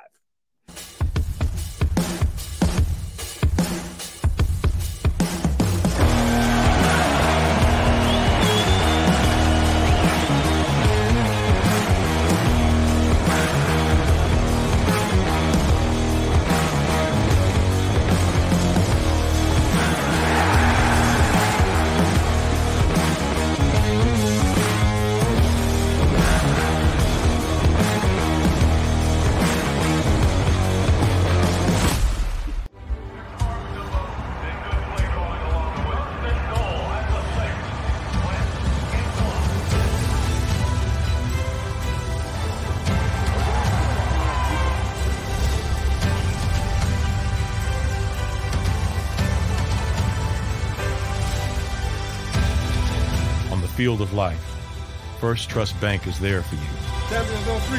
One, two, three. Because Philadelphia dreams deserve a Philadelphia bank.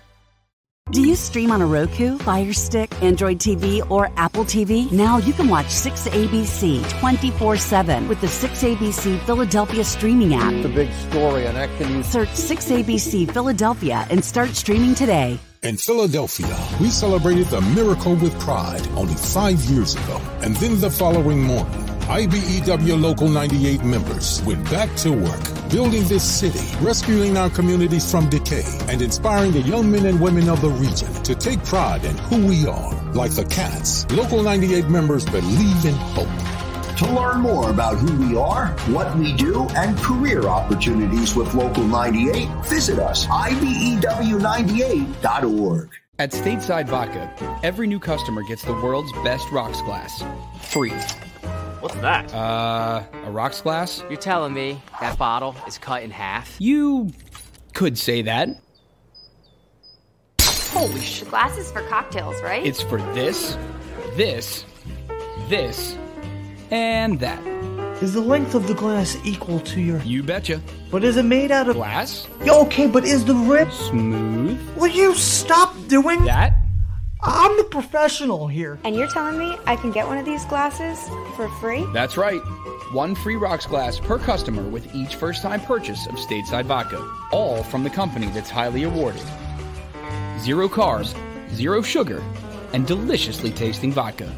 So good, it just disappears.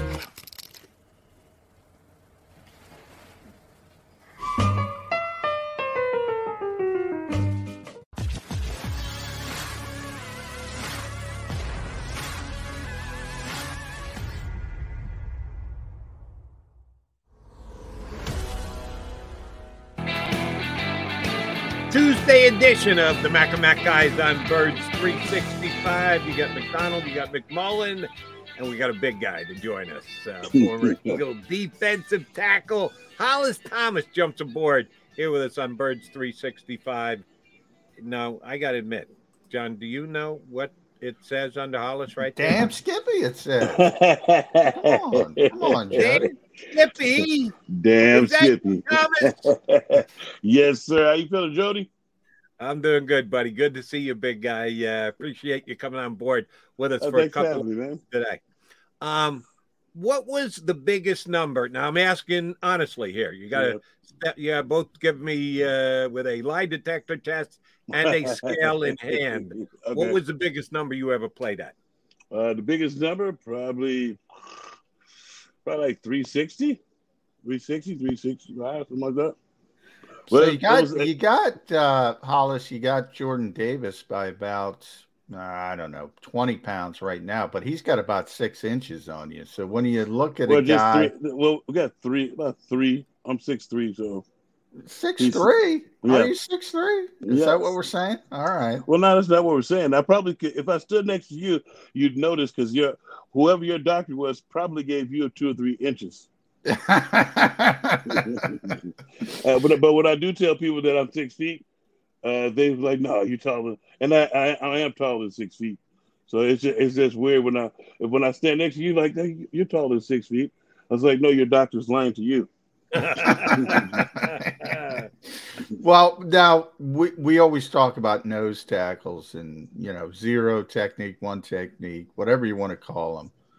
You know, that low center of gravity uh, is is helpful. When you when you see a kid like Jordan, who's so big, uh, tall, as well as his size, uh, do you think that could be a problem uh, at the N F L level when you have uh, – offensive linemen who kind of understand leverage and things like that? Uh, it can only be a problem for the center uh, because the low man, the low man does win, but when you combine uh, strength with with his ability to stay as low as he as low as he can get, um, it causes a problem for the offensive line. Now, I don't know if you remember the uh, the Twin Towers that they used to have in uh, Jacksonville with Marcus Stroud and uh, and uh, John Henderson. Yeah. Yeah, yeah that, that's what that's what type of problem it, it creates because you you may get low sometimes, but you're not going to get low every play, and you'll probably get destroyed more times than not, especially early in the game, and it can be demoralizing when you're trying to block somebody and uh, uh, it's uh, futile. It's kind of like watching a superhero uh, walk in the building, uh, uh, walk through a door. that that so can do uh, some damage. Yes, it, um, yeah, yes, it can. I, I, I watched him. Um, I watched him, and I like, I like his pad level, and I like the way you. The main thing that I do like about this kid is the way he uses his hands. It's like a lot of times I, I will, uh, when I go through through tape on, on some guys who's supposed to be big and strapping and strong, it's not that much hand usage. And the way that uh, they allow the offensive line to use their hands to to pretty much grab you, you have to you have to be violent with your hands as a defensive lineman. Now, isn't it funny that uh, Kenny Pickett can't play in the National Football League because he doesn't have big enough hands? Is Hollis Thomas is Hollis Thomas telling us they should be measuring the hands of the defensive tackles as well? The bigger, the better. Well, well, not so much measuring. It's about it's about the violence in which you put, which goes into those hands. It's like when you when you, when you come off the ball and you grab you grab the offensive lineman in the proper area within the framework, and you start throwing them around, and you see. You see those meat those those meat beaters like snatch people up and throw them away. A lot of guys, a lot of times you see guys going after sacks, and you see all of them standing up high and with their hands flailed to the side. It's not taking control of the blocker and dismantling the establishment. Um, the the one the, the one thing the, te- the the technique behind playing offense defense line it's almost it's almost the same. You want to get your hands on your opponent and defeat. You want to defeat the blocker as a defense lineman. But as offensive linemen, they want to control you. They want to get their – a lot of them want to get their hands inside, but if you don't let them get their hands inside, they can't control you. Now, they can get them outside, which is called what? Holding, which is rarely called. But you don't want to bitch and moan about that to the official. Then you seem like a chump, and you wait, you've wasted a lot of time. we wasted a lot of time a lot of time during the game because you're worried about, oh, this guy's holding me. That's why you'll hear each and every each and every good defensive line coach will tell you to be violent with your hands and getting off the blocks. Now he, he runs over guys. Uh, that the most demoralizing thing I've seen him do, him and one of his teammates, Walker, because I love the kid Walker. Like what, what they did with the with the run. If you go back and look at some of the tape, it was some plays where the offensive offensive linemen they stood up like this, but not for long. And they all you saw was their arms pushing them back. And then when they when they get off the block, you throw to your block. You rag, we call it ragdolling. You rag, that's like throwing away a dog, throwing away, throwing them away, and getting them out your way so you can make plays. If you don't get off blocks, you you'll just see you just you just offensive lineman. You're driving the guy back. Uh, Hollis, you mentioned uh, Trayvon Walker. A lot mm-hmm. of Eagles fans like to watch Nakobe Dean highlights, and, mm-hmm. and if they notice right in front of Nakobe. More often than not is Jordan Davis uh, taking up uh, sometimes two, three blockers. Mm-hmm. Tell the fans how important it is for that uh, big nose tackle, and you played fourteen years in this league. Uh, well, see, to, I, I see. I sometimes blockers. Sometimes I, I don't. I don't like you guys' verbiage when you say tie up blockers because I'm not there. I'm not there to tie up anything. I'm there to cause, cause complete and utter havoc. And in doing that, I'm destroying blockers. You don't let the offensive lineman. You don't let them get up on your linebacker. It's, it's like it's like protecting, but if you if you destroy your blockers, more times than not, you'll make a lot of plays. And then when a um, uh, the, a good linebacker will appreciate it every time. A good li- a linebacker will know who his guys are. A lot of linebackers will know who's going for glory and who's not. The guy who's going for glory, occasionally he will end up in the linebacker's lap. Because the offensive lineman loves when you go for a pass rush move and they're running the ball. So, uh, but it, it'll, it'll. I think the, uh, the the familiarity between those two is gonna it, it's gonna it's gonna resonate. You'll probably see it right off the rip. Because I, I like Nakobe Dean too, and I, they spread the rumor that he was injured. I'm kind of glad that they did. I'm not I'm not so much in a selfish manner. I was I wanted him, and I wanted the I, I wanted also it was another kid too. The, the Devin, the De- Devin uh, Lloyd. Devin Lloyd, yeah, yeah. It, both, both those two guys, I had them high on my wish list. But I'm kind of glad we got, uh, uh, yeah, because yeah, well, when you look at it, we needed a we, we needed a quarterback of the defense, and him being as smart as smart as uh, the Bill says that he is, and and watching him too, because especially looking at at his test numbers, but then looking at him on, on tape, it's a it's a it's kind of like it's like man. He's not that good at testing, but he's a little. He's a difference maker on the field. So you figure that he has football speed. And I think, I think the Eagles got really lucky to get Nakobe yeah. Dean in the third yeah. round. I think he's going to be a staple for the Eagles for the next decade. All right. Yeah, and, and the other part, uh, Jody, Jody, is he's pissed because they everybody passed him over. He's got that chip on his shoulder, and he's pissed. He's going to show everybody what you're missing. Correct. All right, uh, Hollis, I can't believe I've never asked you this question. And I'm trying to remember, you and I have done enough shows over the years that I thought that I would have asked you, but I don't recall ever asking it. Uh, the comparison between Hollis Thomas and Jody McDonald. Hollis was an actual N F L player for a decade plus. I was a Division three college basketball player. Ah, a- cool. Af- after I left college, I did some high school refereeing shortly after I graduated from college. Nice little side money. Let me get my running in up and down the court and uh, had some fun. Made a couple of bucks. Right. But after I did that, I would watch games, N B A games, college basketball games, and I'd watch the referee because I got into refereeing and I wanted to see the placement of the referee. And I got it. And I realized you're not watching the game, you idiot. Pay Thank attention you. to the game. Have some fun, you dope. Yeah. Now you're an, you're an ex-defensive tackle. Right. When you watch the N F L these days, do you always focus on the defensive tackle? Do you watch the football? Uh, well, How do you I, well, watch games? Well, you know, you know what? Um, even even when I played, and um, when when I played, I, I I learned through some coaches to watch the entire game. But but, but in watching the entire game, uh, you focus on the on the line because that's where that's where the action starts. The line, the line, the ball, offensive line, the defensive line. You watch the play up front. And then you let the you let the ball carry you to where the play is going. Now, and, and watching that and watching it also, I, I like watching the wide angle because the wide angle because I can see the whole field. And if something's out of whack, because you know how a play is supposed to go, you can tell when something's out of whack and when somebody's getting their rump kicked. So when somebody's getting their rump kicked, you you I rewinded them like I want to see who got their rump kicked, who that was making that odd move. When I say odd move, some hands go up or, so, or somebody goes tumbling or somebody falls backwards, and you want to see what happen, happens there. But I, you are correct. I do focus on the line because there's a lot that goes on down there, and you focus on it mainly because you wonder what the hell the officials are looking at. It's like, because it, it's a lot of stuff that's – have you ever have you ever just paid attention sometimes, even whether it's defense line, offense line, or just a play during the game, and the ball comes into, into view, and you wonder what the hell the official's looking at because something's happening happening in the play that's illegal, but their flag is still uh, is still lodged in their pocket. It's like it's kind of like what I was watching um watching basketball uh, uh the playoff games last night, and uh, on some play, on some plays the the whistle came. It was one play I don't know what the official was doing. The whistle came so damn late. I was like, what the what are you doing? And you and now. Now you're correct, Jody. I think they're just out there being spectators. But then some of them come come to the – I've noticed some come to the game and have feelings. Your feelings are, mu- uh, are worth as much as dental floss at a Willie Nelson's concert. You're oh. supposed to call You're supposed to call a, a, a straight and convenient game. If you don't do that, we really don't need you.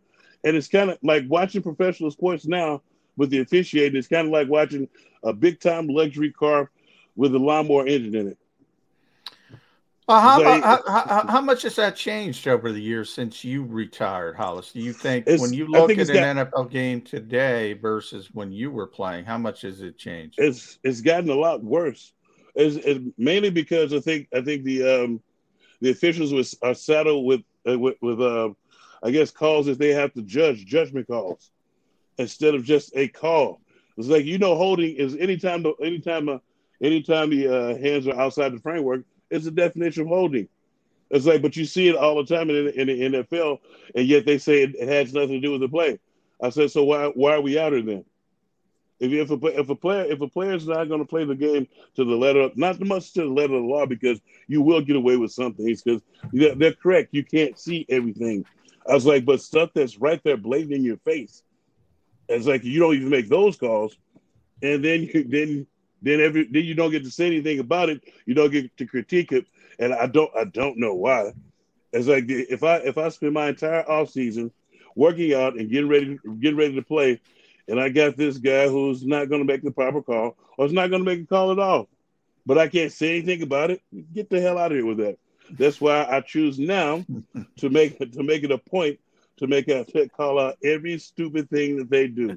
And they, and they have yet they have yet they've really disappointed me.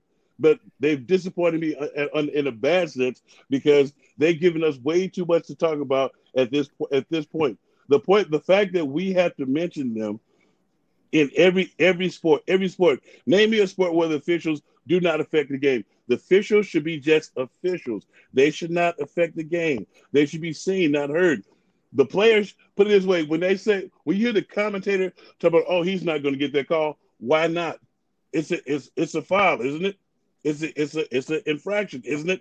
Make the call. Nobody give a damn about anybody. Oh, he's he's earned. You've earned nothing. You've earned the right to play the game the right way. Call it as such. I quick, like uh, quick kissing everybody. I'm, I'm tired of them kissing every. I'm not going to kiss an overrated loser's ass. So I mean, it's, like, it's like this. So when the when the dust settles, it's like you you, it, you have you ever just paid attention to? Oh, he's not going to give that call. Why the hell not? It just happened. Or when they said, he shouldn't have made that call this late in the game. The player should not have put him in the position to have to make that call this late in the game. Have some composure, dummy. I Man. like your attitude on the referees, Hollis. All right. Wanted to get you on and get your take about Jordan Davis because I know oh, you yeah. understand the defensive tackle position. We also know who the guys are going to have to go up against. The Eagles' Ooh. second round pick was Cam Jurgens at center, like a that. guy you have to deal with on a play-in, play-out basis during your playing days. When you see Cam Jurgens, watch a little film on him. How good a kid, how good a kid is this? Is he going to be able to keep guys like uh, Jordan Davis? Luckily, not him in particular because they'll be teammates. But those type of players, is he going to be the guy who's going to step in for Jason Kelsey and keep the center pl- uh, position solidified for the Eagles? Uh, well, the one thing I did, I did know the kid when not so much know him personally, but I, I saw, I saw him play a lot. Uh, I watched a lot of college football uh, when, especially. Uh, uh, somebody asked me, why do I watch a lot of college football? It's like when I played, I watched lots to see who was coming to take my job. But but but in watching and watching him play for Nebraska, he's actually he's actually a, a really good center. He's kind of what you're looking for to help um, replace uh, Jason Kelsey, who's who's uh, who's just playing. I don't know if he's just going to play one more year or is he going to take it a year to year basis. But you always need uh, a predecessor, and when you and when doing it, it's great that we got him here now. So he could kind of like lead him along the way. And I think uh, Jason Kelsey showed the ultimate team player because he was he, he actually watched film on the kid. But when you watch the kid, you see exactly what you need. A kid who can block, who's strong. He got the, he's got a little bit of that nasty streak that you need as a center because you don't need your center to be totally nasty because you don't need him uh, starting fights and stuff everywhere. But you need it with a little bit of a nasty streak to, so that because that's how I love I love when our offensive line would go and you see them kicking somebody else's rump. Uh, in, in a game, and you're like, okay, it's not it's not just the practice squad players who they're kicking around. They're doing it. They're doing it in the game as well. But when you look at this kid, he can get to the next level. He he's actually. I, I I need to see him do some stuff like I see Kelsey do, like when Kelsey leads a sweep or when Kelsey he will get downfield as well. So I think we got to. You know what the the one thing I, I loved about this pick is that the Cowboys skipped over him and they've got some kid out of Tulsa who everybody was searching for, uh, who was searching for their, they, you know how when you make a pick and everybody's like, what the hell is that? And they, they, they're looking for it. The kid they got out of Tulsa, he's a holding machine. But I love the, I, I love Jer- I, I love the Jurgens kid. Uh, is it Jurgens or Jerky? It's close to Jerky. Either Jurgens? way, both yeah. are acceptable. Beep, beep Jerky. No, beep. He confirmed it's it's Cam Jurgens. I think he was joking with some people. Okay, said yeah, but no, because I see I seen yeah. the joking earlier. Uh, at the, I want to say it was at one of the uh, one of the, the Senior Bowls or something, but they was, yeah. they was talking about the beef Jurgens. It, yeah. But it was pretty cool, I think. And I, I feel like as a big dog, you got to have a good sense of humor, and you got because if you got a good sense of humor, that means you know how to give it back. And and watching some of the uh, the back and forth and stuff, and and the um the, I don't know if you guys watch the Senior Bowl uh, practice tapes and stuff. I, I see I seen a lot, and that that said a lot to me. Because when you, uh, a lot of times when you go to these Senior Bowls, it's the best of the best. And if you have if you have pride in what you do, you go down there with, you know, with a bit of a chip on your shoulder. Everything is cool and stuff, and we can be friends after the fact. But I'm here, but make no bones about it. I'm here to kick your ass, right. and that's what and and let it show me and put everybody on notice of what I could do, so that I could get in the proper place. And, and I like the way he went he went about that too. And everybody was like them. The one on ones was my one of my favorite drill because, you know, they drafted uh somebody drafted a kid in the first round, and um, the best way to say it is he got his lunch taken almost every one on one down there. You're talking I, about Trevor I, uh, Trevor Penning, right? Yeah, uh, from, from what was from the Air Force or something. Uh, I think it was. Uh, I forget. Well, he, got, he went. He, he Northern got, he, Iowa. He, uh, not not, not kid, Northern Iowa. It was a kid who got drafted in the first round. I think he was a guard or a tackle. I think the Patriots ended up taking him. Oh, oh, oh, oh, oh yeah, yeah, yeah, yeah, yeah, yeah. Yeah, yeah, yeah he, he got his teeth kicked in every which way, and I, and so somebody's like, I had him with a first round grade. I was like, I don't know what the hell you guys are looking at. Because nothing yeah. about that said, like I was, I was saying third or fourth round because of his experience, and he had a little toughness, but he was getting whooped like cornbread batter at the Senior Bowl. uh, now I thought you were talking because the, the kid the Eagles drafted, Kyron Johnson, the linebacker, mm-hmm. kind of edge rusher, he was giving Trevor Penning fits, who got drafted in the first round. That's that's yeah. who I yeah, thought you but, were talking about. You well him him as well, but he but he actually he actually won a couple. But this other kid, he was getting he was getting whooped really bad, and so but the Northern Iowa kid, you get you can expect that because of the level of competition. A lot of times people don't think the level of competition matters. Sometimes it don't, but depending on the position you play.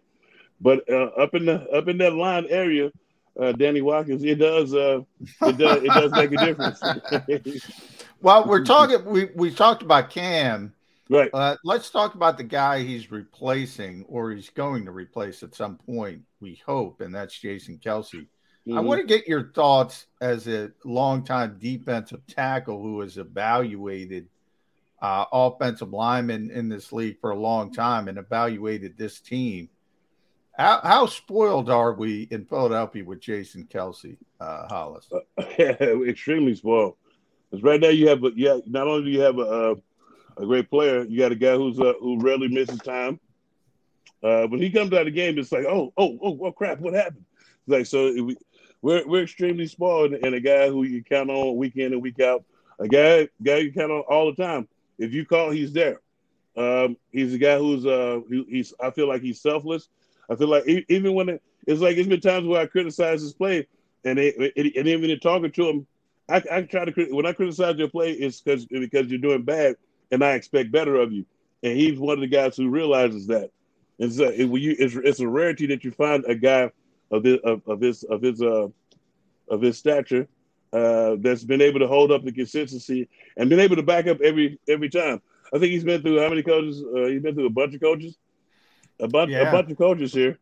And he's one of the mainstays. It's, it says a lot about a player because you know when there's when there's new management in town, you have to you have to reprove yourself to the new management.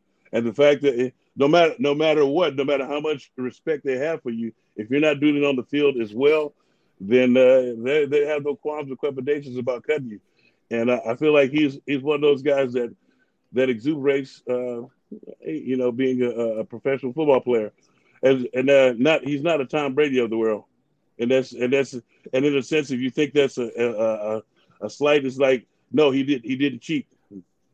And that's for everybody who thinks that Tom Brady's the greatest. You're never the greatest if you have cheating scandals attached to your name. One that directly uh, one that directly uh, goes with you, Mister Deflategate, the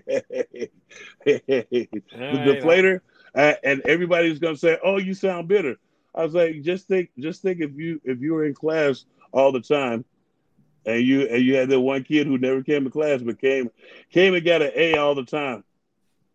Without without any study, you found out later on that they were cheating. Hey, good for you, Hollis. Stick to those Brady's a cheater uh, vibes that you've been putting out there for all those years. All right, last thing, Hollis.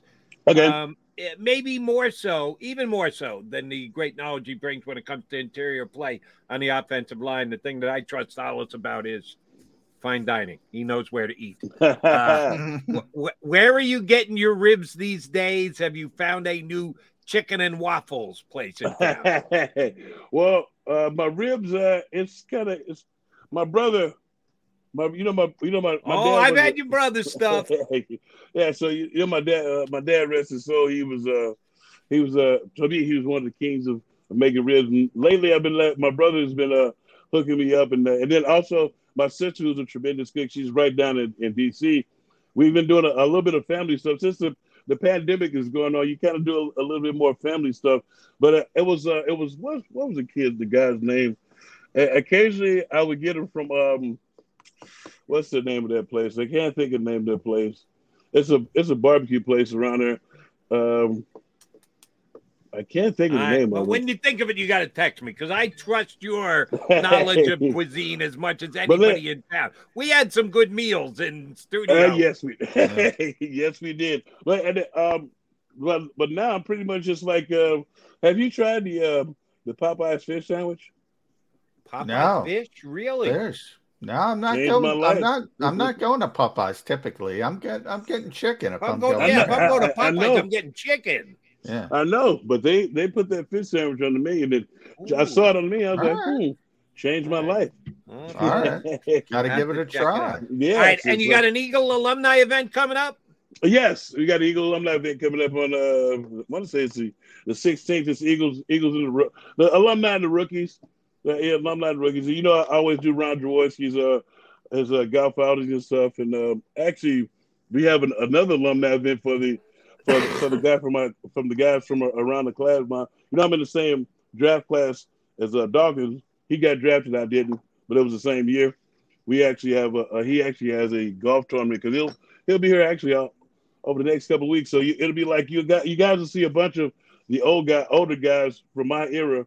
We'll be around town around these next couple of weeks, so it'll be around. Uh, I want to say things probably start tomorrow on, on the eleventh, some some things, and then we got some uh, stuff at live. Uh, I don't know if you guys did, at Live Casino. We're having some stuff, so nice. If you see us around, stop for a picture, say what's up, and that, that's pretty much. I got go- the golf tournament with Jaws and stuff, and, and that's pretty much it. Right, right, right now. Yeah, you stay, tuned for, stay tuned for uh, other other stuff that. Sounds uh, like you've got a busy calendar. We'll uh, yes. stay in touch with you. One last thing. If okay. you're doing a get-together with the rookies, don't stand next to Jordan. Because if you do, you're not going to be able to sell that six-foot-three thing. You stand next to him, they're going to go, no, that well, Hollis Thomas is only six foot. Well, if I, I, stood, I stood next to Jordan Mulata, who who, yeah. who who who dwarfs me, and then and, see and the the, weird, the weirdest thing in the world is when when you're this, when you're my size and you're wide, you make you still. It's like, man, the other guy doesn't look that tall. So the next year, it's like yeah, because I belong in the same I belong in the same room. yeah, and actually, it's gonna be that. Now, see, I may have some more information about ribs then because the uh, the Novacare we're gonna be at Novacare. They're gonna have actually a barbecue. Ah, they uh, got yes, and so the so the chefs at NovaCare they have great ribs too. I don't know if they they're gonna let you in, but they do. I always smell that walking by to the practice field, Hollis. Oh, That's yeah. tough, man. and yeah. They they took my advice and quit. The uh the old chef he used to make a lot of teriyaki stuff. That teriyaki was getting on my nerve. Okay. Hollis, always a pleasure. Appreciate you hopping on board. Good to catch up with you, brother. Enjoy all your uh, gatherings with your fellow Eagle alumni, and we'll get you back on again soon enough. No, no problem. Thanks for having me on, Jody. Our John, pleasure. John. That is Hollis Thomas. Thanks, Hollis. Uh, good dude, and the man does know his food. You can tell by looking at him, and I know because I sat down with him uh, on several occasions, does know good eats when it comes to it. I'm gonna have to try the Popeye fish. Now, if you go yeah, to Popeye, you yeah, get chicken. Not, yeah, but he said it changed his life, so I'm gonna have to give it a try. Damn. I'm gonna I'm gonna give it a try once, but you know, typically if I'm going to Popeyes, I'm getting chicken. You're getting chicken. Why would you go to Popeyes for anything else? But he said try the fish, so we're gonna have to do that. All right, Johnny Mac, Jody Mac coming back. We still got a couple minutes left. Need to put a bow on the show.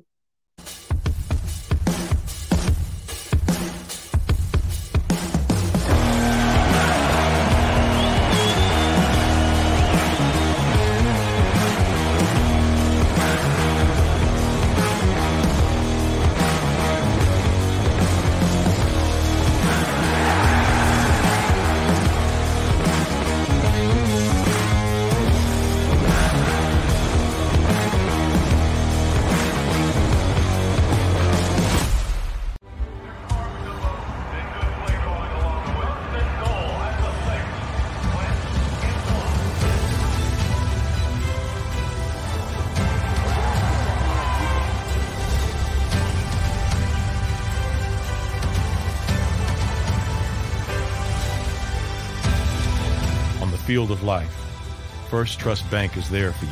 Champions on three. One, two, three. Because Philadelphia dreams deserve a Philadelphia bank. Do you stream on a Roku, Fire Stick, Android T V, or Apple T V? Now you can watch six A B C twenty-four seven with the six A B C Philadelphia streaming app. The big story on Action. Search six A B C Philadelphia and start streaming today. In Philadelphia, we celebrated the miracle with pride only five years ago. And then the following morning, I B E W Local ninety-eight members went back to work, building this city, rescuing our communities from decay, and inspiring the young men and women of the region to take pride in who we are. Like the Cats, Local ninety-eight members believe in hope. To learn more about who we are, what we do, and career opportunities with Local ninety-eight, visit us, I B E W ninety-eight dot org. At Stateside Vodka, every new customer gets the world's best rocks glass, free. What's that? Uh, a rocks glass? You're telling me that bottle is cut in half? You could say that. Holy shit. The glass is for cocktails, right? It's for this, this, this, and that. Is the length of the glass equal to your... You betcha. But is it made out of... Glass? Okay, but is the rib... Smooth? Will you stop doing... That? I'm the professional here. And you're telling me I can get one of these glasses for free? That's right. One free rocks glass per customer with each first-time purchase of Stateside Vodka. All from the company that's highly awarded. Zero carbs, zero sugar, and deliciously tasting vodka. So good, it just disappears.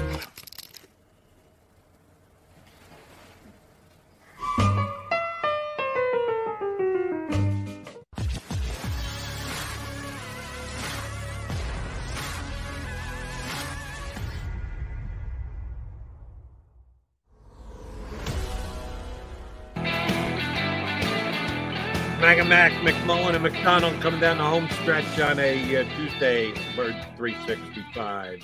Thank uh, Hollis Thomas and Scott Grayson, our guests, for hopping on. Uh, good catching up with Hollis.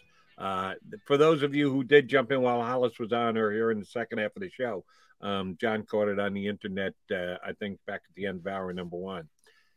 Tom Brady will be back quarterbacking the Tampa Bay Buccaneers this year, but sometime shortly thereafter, could be the season after that, or the season, or the, who the hell knows how long mm. Brady is going to continue to play. But apparently, he's come to an agreement to become the lead football analyst for Fox. Troy Aikman's been doing it for over a decade. He moved to E S P N this year. They elevated uh, the. I can't even keep it straight, Jody. Who's at Amazon? Who's at E S P N? I can't even keep it straight. Yeah, there there are many in outlay. I know for a fact that Aikman went to E S P N and Joe Buck followed him, which surprised the heck out of me because I didn't think Joe would give up baseball. E S P N has got baseball, but they got all their announcers in place, so Buck's not even doing baseball. Mm-hmm. All he's doing is the, the football games, and he got paid pretty well to just go do that. So more power to Joe Buck. Um, but Tony Romo uh, looked like he was he became the highest-paid color analyst. Aikman stayed right off his flank by going to E S P N. How much do you think they're going to have to pay Brady to do this? More than more than Tony gets. Um, I think it starts there. Um, I think he's going to be the highest paid, so it's going to be quite a bit. Did Al go to Al Michaels? Did he go to Amazon? Amazon, yeah, he's yeah. going to be the play-by-play yeah. guy for Amazon. So who's doing N B C Sunday Night Football? Do we know yet? Yeah, Tirico. Okay, Mike Tirico's right. taking over. They had him in place. Uh, it's going to be Collinsworth. We thought that Drew Brees at some point was going to move into that mix. He really hasn't. They sparingly use Drew Brees, but he gets paid pretty good to not be a main primetime game guy. Uh, good for you, Drew. He's on my T V uh, doing living your bet life every time I turn around, so he's not hurting for not, cash. Yeah, he's getting yeah. paid big by N B C, and he's uh, doing commercials all the time for wagering, so Drew Brees doing okay, even though he's not quarterback in the New Orleans Saints anymore. Well, I would, uh, getting back to the original question, yeah, I would think it starts with one dollar more than Tony Romo. Um, so whoever the highest paid one is, I think Tom's getting more than that. Not that he needs it, obviously. He's the pauper in the family uh, to begin with. So, um, yeah, the Bradys are doing just fine. What if he says, I need to be paid more than not Tony Romo, but the highest paid quarterback in the game? Because I'm doing a primetime game every week. Aaron Rodgers sometimes plays Sunday at one in a game that isn't watched by as many people. No, no, I'm driving the bus here. Uh, yeah, that's the number we start the uh, negotiation at, not uh, compared to other announcers, but compared to other quarterbacks, because I still think of myself as a quarterback now with announcing duties. You know, it's, it, I would say no, but it is interesting um, because it, Tom obviously doesn't need the money. So it it's not like he's going to get uh, do it for the love of the game. Maybe he is. Maybe he just wants something to do. Um, but I would think to get him to do it, you you got to go to a number probably you haven't been to before. I would I would say that would be my guess, and and it'll come out uh, because it's a public company, so it'll come out at some point. Um, I think it's going to be pretty significant, um, and, and it's always kind of amazing. You know, we we'll use Tony as the, and I as good as he is, and I said he's the most natural I've ever seen. Do people really watch football games because of who the announcers are? I I don't. I don't. I, John, I don't, I'm going to give you an honest uh, opinion here. When Madden and Summerall did it, I did my research. And, oh, by the way, there was no internet then. So you had to, like, uh, scour newspapers to be able to try and get information. I would make sure I knew what the Madden Summerall game was. Right. After that, I'm watching the game. I'm watching what is nationally broadcast. I'm not specifically watching because, oh, my God, this guy's the greatest analyst of all time. I don't know if that's the case anymore. But when Madden was at his peak, I do believe that was the case. Fair enough. Uh, I, I, I certainly have never, I don't think I've ever watched the game because of announcers. Um, and, and generally now you might notice and say, so-and-so, wow, he's not doing a good job on this game, or so-and-so's doing a great job, but oh, um, Eagle fans are always willing to tell yeah. you when the other, when an yeah. announcer's not well, luckily, doing a good I don't, job, I don't, and God forbid they think he's favoring the, the yeah. other team. Which Man, I, I, I say all no. the time, I think people would, would be shocked to see how many Philadelphia-based uh, T V guys there are, mainly because, you know, Uh, N F L Films is still in Mount Laurel, but for years, I mean, that was the hub of sort of N F L broadcasting till they moved the network out to Los Angeles. But um, they'd be amazed how many people were actually Eagles fans that they thought weren't Eagles fans and they thought were against the Eagles uh, just because of that. Um, but yeah, my, my only point is, I mean, I'm going to watch the game no matter what, if I'm going to watch a game. Now, when I'm covering the Eagles, I don't get to hear the announcing, so it doesn't really affect me that much. But um, if it's another N F L game, nobody's going to stop me from watching the game. So, yeah, I don't, I don't, I don't, God bless them. I mean, to get that much money, but I, I don't understand uh, the allure of, of the big time Uh, color commentator. I think I think the play-by-play guys are more important, to be honest. You would think, but no, the color guys are the ones that get paid. All right, uh, John, we will back. We will be back here in twenty-two hours. Maybe there'll be some movement in the James Bradberry uh, maneuvering. Um, both you and I seem to rank him higher than you think the Eagles rank him, and that will come down to be judged by how much the guy gets paid. Um, One other question before we uh, adjourn and then uh, return in twenty-two hours. twenty-two hours from now, will Aaron Sipas still be the only punter on the Eagle roster? Uh, yeah. They didn't even bring anybody in uh, for – they had nineteen tryout players. nineteen tryout guys, and not one of them was a punter. Not one How the hell did that happen? I don't know. I, I'm, I'm surprised they haven't brought somebody in to compete with Aaron Sipas, but maybe they think, you know, he figured it out. He was pretty good early last season. So mainly maybe, maybe they think it's just a, a consistency problem. It's just a conditioning thing. And he's not used to kicking uh, seventeen games. Um, who knows? But I'm surprised they don't you, have him. You are going to great lengths yeah. to cover for him, buddy. Yeah. Well, Man, I'm surprised. No, I'm surprised they didn't bring in competition for Aaron Cepas. I'm not surprised they didn't bring in competition for Jake Elliott. But, no, yeah, I thought Jake was see, good. Yeah, I thought we'd see a punter uh, to at least push Aaron Cepas. Maybe we will, but it's not going to be in the next twenty-two hours. If there is a new punter signed in the next twenty-two hours, guaranteed, we'll be talking about it. John McMullen, Jody McDonald. We'll be back on Birds three sixty-five in two and two.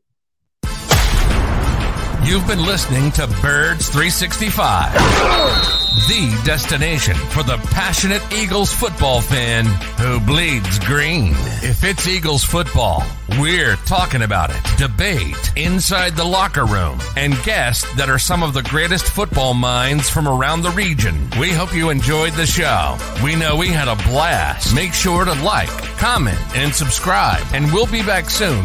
But in the meantime, hook up with us on social media at Jacob Sports. See you next time on Birds three sixty-five.